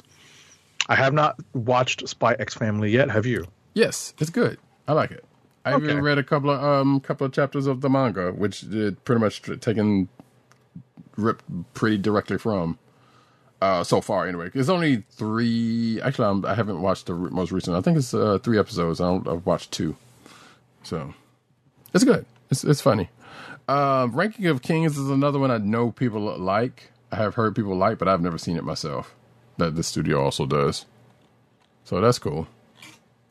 Um, next up, Black Clover goes on. Oh, we're going over into um, um, uh, comic book news, but we're still staying in the anime corner. Yes, sir. Meanwhile, at the Hall of Justice. Uh, Black Clover goes on hiatus to prepare for series finale.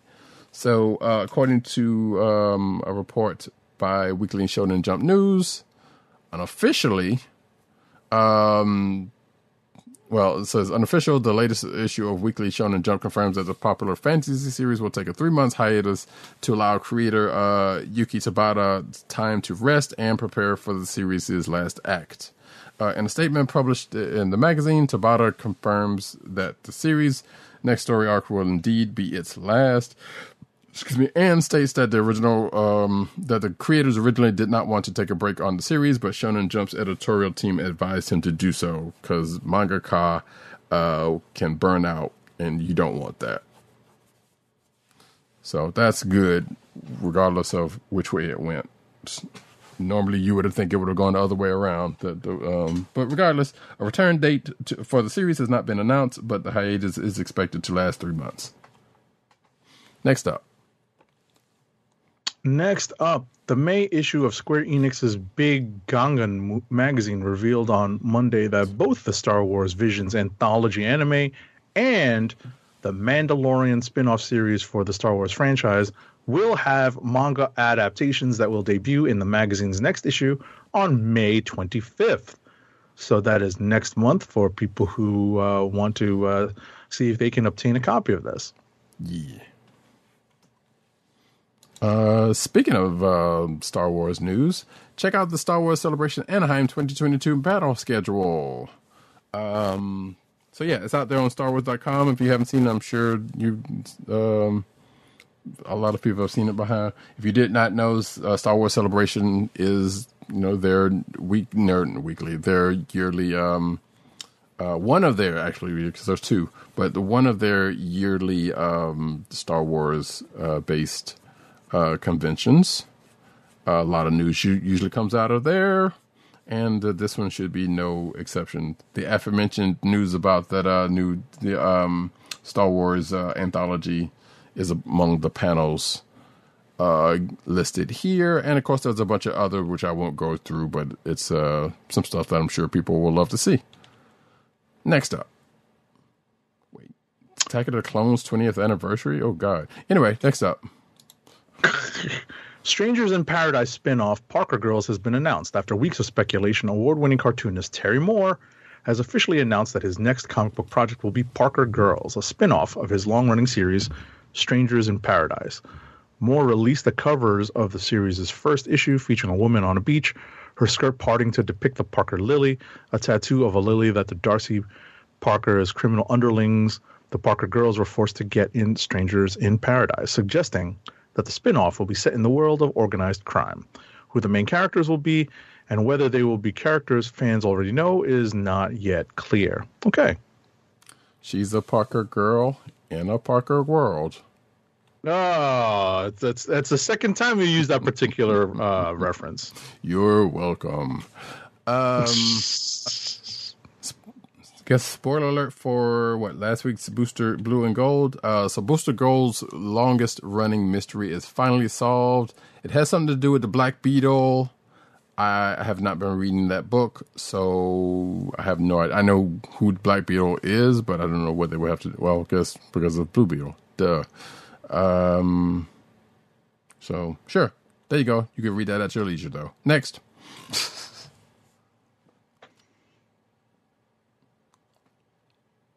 All right, let's see here. Um, Green Arrow's son Connor Hawk is set to come out as asexual in the new DC Pride comic. So, in the upcoming DC Pride 2022 anthology, uh, Connor Hawk is going to uh, come out as asexual. Um, a new report from them confirms that a story involving Connor Hawk, the son of Oliver Queen, Green Arrow, and the second person to hold the Green Arrow mantle will appear in DC Pride 2022. The story, which will be titled Think of Me, will be structured around Connor composing a coming out letter to his mother in which he reveals he is asexual. Okay. Sure. Uh, speaking of DC Pride, uh, DC Pride 2022 will make an iconic animated Batman villain canon. Um, and that would be the villain Music Meister. So apparently, it has, has Uh, to do. uh, wait a second. Who?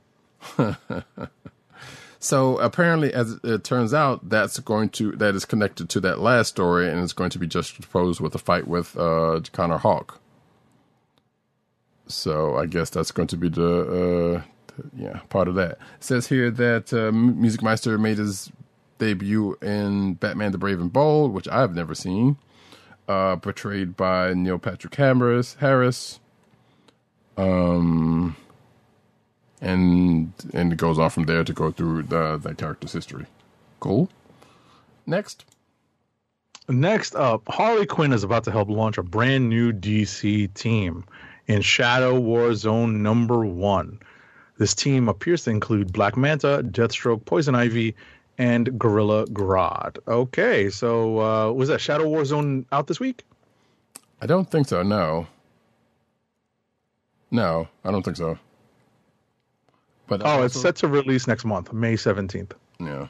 Also, I mean, next month is next week, so, you know, in a few weeks. Sure. Yeah. Also, this just sounds like the Legion of Doom mostly, with Harley Quinn attached. Mm-hmm. Um, DC to publish round robin contest finalists as short stories. Uh, so yeah, this we've talked about uh, DC's round robin tournament uh, for well at least last week I think we did, and apparently uh, let's see, it was revealed that DC will be publishing six page short stories for four of the finalists that did not make it to round three of the voting. Uh, Ghost Tour from Hell, Hawkman and Hawkwoman, uh, The Changeling, excuse me, Kid Flash, The Speed of Fear, and Green Lantern Birth of a Conspiracy. Sounds like all of them are getting short stories um, coming up. Says the news was announced during a Q&A during DC's round with uh, DC's round robin editors with confirmation that more news regarding the contest as a whole is also to come, which I guess we can go to the next um, story. All right. Uh, DC resurrects Blue Beetle's Round Robin 2021 title. Okay. Uh, DC is bringing back one of the Round Robin 2021 titles, Blue Beetle Graduation Day, after it made it to the final four of last year's competition. The editorial team behind DC's Round Robin tournament recently hosted a question and answer session on DC Community during the forum. Uh, the team says that nothing's really lost forever. okay. Sure. I mean, you know, if you got a story that's already done, Right. It'll come out. Of, they can put it out eventually, especially to fill in any kind of gaps in the schedule. Exactly. Assuming it's it's in some state of being done, because I don't know how a, a lot of that round robin stuff is if it's already finished or Right. My understanding is that they were pitches. right. Exactly. So I don't know how complete they are, but if the pitch is, you know, still valid, you know, given the whatever the current state of continuity is, then why not, right? Right, exactly. Uh, one last bit of uh, round robin news in that uh, it comes down to two now. It's uh, Suicide Squad Dark versus Superboy in the final round. Um, so yeah, it says basically goes through what happened in the semifinal round, but uh, like I said, these are the only two books ne- next uh, left. Uh, and I guess we'll find out who win, who's going to win in the uh, win the whole thing soon. Probably within the next day or so.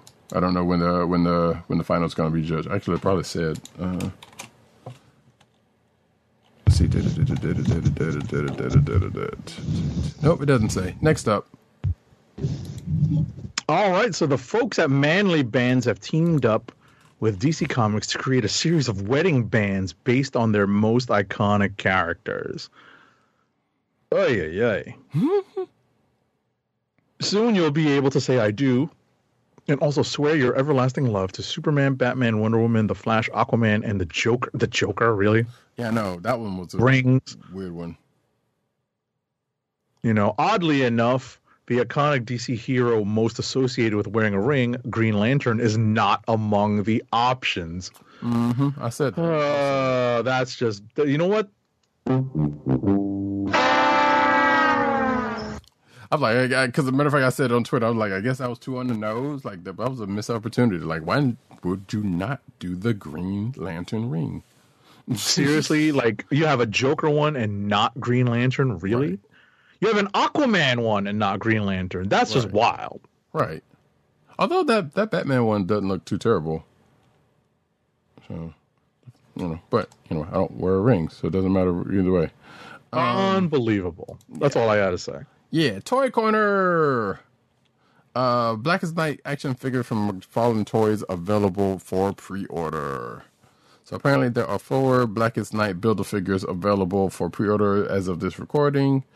Uh, these wave of figures features Kyle Rayner, Superman, Batman, and Deathstorm, and they're based on their look in the comics for comic arc uh, as Night. So each figure includes one of four pieces, and then you know how builder figures work. And apparently, the builder figure will uh, end up being Atrocitus of the Red Lanterns.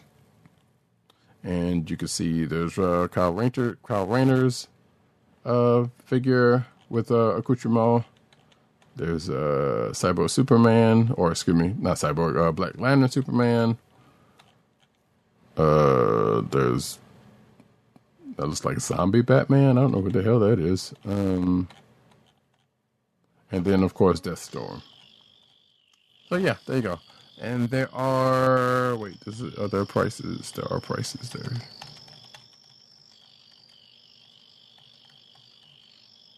Uh, I don't see prices, but they're probably out there somewhere. Next up, Next up, Lego has announced the Luke Skywalker Land Speeder Ultimate Collector Series set, retailing for $199. The set comes with 1,890 pieces and recreates Luke's X 34 Land Speeder from Star Wars A New Hope. It will be available to Lego VIP members from May 1st, while its full launch online and in stores is on Star Wars Day itself, May 4th. may the fourth be with The you. The set does come. Yes, the set. Uh, may the fourth be with you. The set comes with two minifigures, Luke Skywalker, and an exclusive C-3PO minifigure with 2K molded legs and a side print. Okay, whatever that means. Sounds dirty. Anywho, uh, hey, there's a Doctor Doom. Um, a Doctor Doom one 12 collective action figure that is on sale for pre-order. Excuse me, right now from what is it? Hot Toys. Doesn't say. Regardless, it's 155 bucks. Uh, and yes, it is on pre-order. What's this? Says Mezco? Yeah, Mezco. oh yeah, Mezco. Yeah. And uh, the article shows what what comes with, which is a bunch of stuff. Um, have at it. Next up, Yeah, I was about to say one twelfth is essentially six inch. right? So these are relatively in scale with Marvel Legends. So, uh, you know, Hot Toys are not. But these Mezco figures are relatively in scale with Marvel Legends, and these and this particular figure has like some cool like gadgets, and it comes with like a spell book, um, and whatnot. You know, but that's a that's a high price to pay for uh, like a super fancy Marvel Legend. Yeah. I mean, not bad Already looking, next though, so- up, I'm sorry. Not bad looking though. So Yeah, it's definitely not.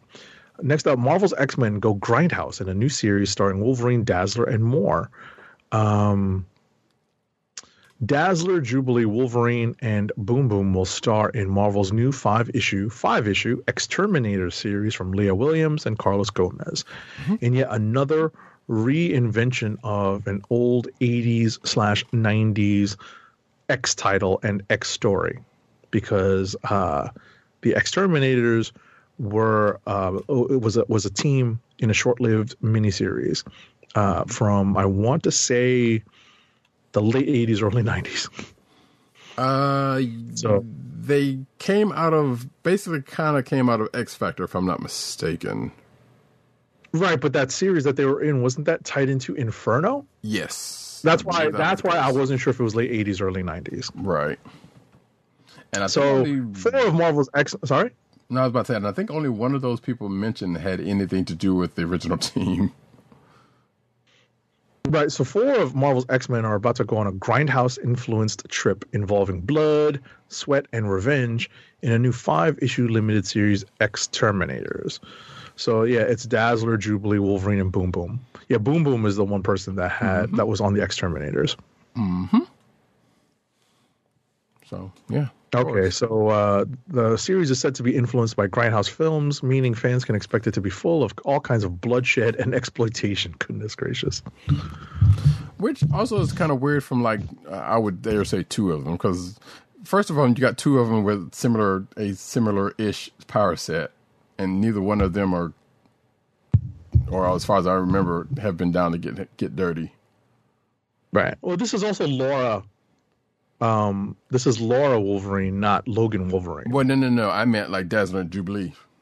Right, right. No, that I get. I just wanted to mention that it's Laura Wolverine, not Logan Wolverine. Right. Oh no, we we know she's down to get dirty. So, but uh next up, uh Predator comes to Marvel Comics this uh summer, which I feel like we already knew that. But hey, I'm just in case you didn't know. Well, I know we talked about it initially because we knew we knew in the past the the alien stuff. Which, by the way, uh, Happy Alien Day, I guess, happened uh, recently. But uh, yeah, it was almost two years ago that Marvel Comics reveals plans for Aliens and Predators franchises to come in. Uh, there were delays. There was supposed to be a movie prequel.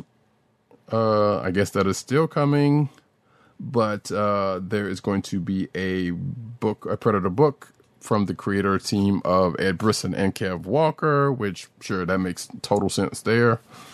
Um, the series has a July 6th release date, uh, but it was originally solicited for June 2021. And it only, um, the delay happened because they just settled the, the lawsuit in January of this year. Uh, so yeah. Uh, and yeah, that's pretty much. You can see the what uh, uh, Leinil Francis Yu co- cover right there. Boom. Last but not least, Last but not least, Devil's Reign Omega gives us a first look and it teases Marvel's new Thunderbolts team. So the event is over, but there's still plenty of fallout to come from the Daredevil centric event. Luke Cage, spoiler alert for Devil's Reign. Luke Cage is replacing Wilson Fisk as the new mayor of New York City. And one of his first tasks will be reclaiming the Thunderbolts name and appointing Hawkeye as the team's new leader. So there are those are two characters who have close ties to the Thunderbolt legacy. Both Luke Cage and Hawkeye have both led versions of the Thunderbolts in the past. Mm-hmm. A Thunderbolts miniseries is on the way from writer Jim Zub and artist Sean Izaakse, with Hawkeye leading America Chavez, Spectrum, the younger Power Man, Persuasion, who is the Purple Man's daughter, and a new character named Gutsen Glory. Oh, jeez. Sure. You know, I half of that team sounds like a good good mix. Yeah, Devil's Reign Omega number one does not come out until May 25th, so it's going to be a little while. Hmm. And that, folks, is the news. Uh, you don't have anything to for Toy Corner or anything, do you? No, not at the moment. All right. Well, then got one last ad read to take us out. Our last ad read of the night is for Winc, your personalized wine club. Winc is a world of wine delivered right to your door. From rosé to cabernet to torronté, Winc has over 100 styles of wine to discover. Have you ever tried an orange wine? It's that time of the year. Winc connects you to a world of exclusive wines tailored to your taste and delivered directly to your door. Winc delivers four bottles of wine to you every month with free shipping. You can pick your own bottles or let Winc choose and match to your taste. It doesn't cost a thing to become a member, and you can skip or cancel anytime. And now the listeners of the Comic Book Chronicles can enjoy an exclusive discount of $20 off your first order. To place your first order with $20 off and to help keep our show free for you, go to our network website at cspn.us forward slash winc. That's cspn.us forward slash W-I-N-C. Winc Wines through CSPN. Do it today. Um, and that. Oh, wait a minute. Wait, I do have something real quick. This is- Oh, Roddy Cat has something for Toy Corner. Well, not necessarily. To, well, I guess kind of, sort of, not really. But hey, remember we talked about the um the uh the playtest book for that uh, Marvel RPG, the tabletop RPG. I got a copy. in My Nice. hot little hands here. I got a couple of days after we uh, aired. Looks pretty good so far. I think I got a couple of people that might want to um might want to play test it for me, but I have no idea what I'm doing. So I'm trying to read it and try to see what it is about it. But it looks good. So um we'll see if anything comes of that.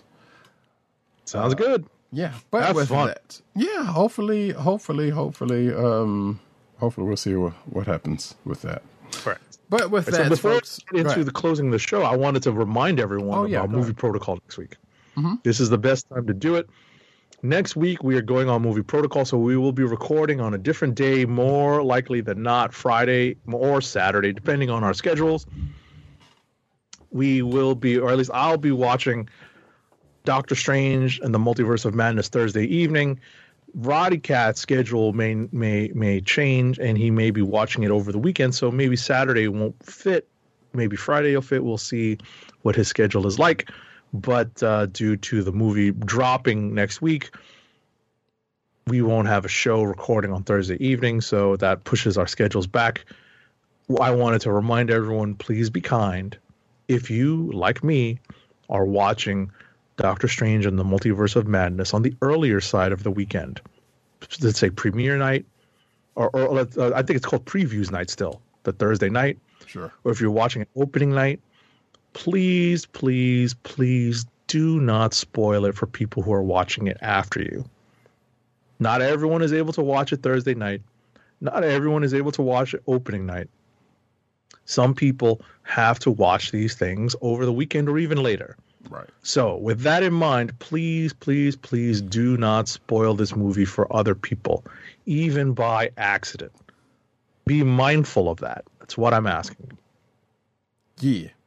Um, there is a um two percent, ten percent chance that there might be a show, a solo show to uh, next week, but don't don't hold me to it.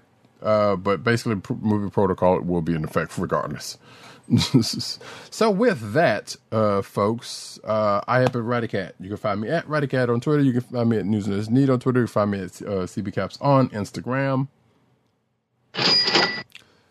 Agent underscore 70 on twi- uh, Twitter and Instagram. PC underscore dirt on Twitter, Pop Culture Net uh, on Twitter, and the popculturenetwork.com and all those umbrella st- sites therein. And uh, Tim, DOGG98 on Twitter, um, The Osiris that is Ish. Uh, CB Cron on Twitter, which is the Comic Book Chronicles uh, Twitter account. Uh, the Click Nation on Twitter. uh, uh, also the clicknation.com, but also comicbook.com, where he's over there writing his face off. Uh, you can find this here podcast on the Coast of the Podcast Network. That's cspn.us. Do it today. You can also find us on your podcast browser place of choice, whether it be Google Play, Apple iTunes, aka Apple Podcasts, Spotify, or the Coastal of the Podcast Network SoundCloud page.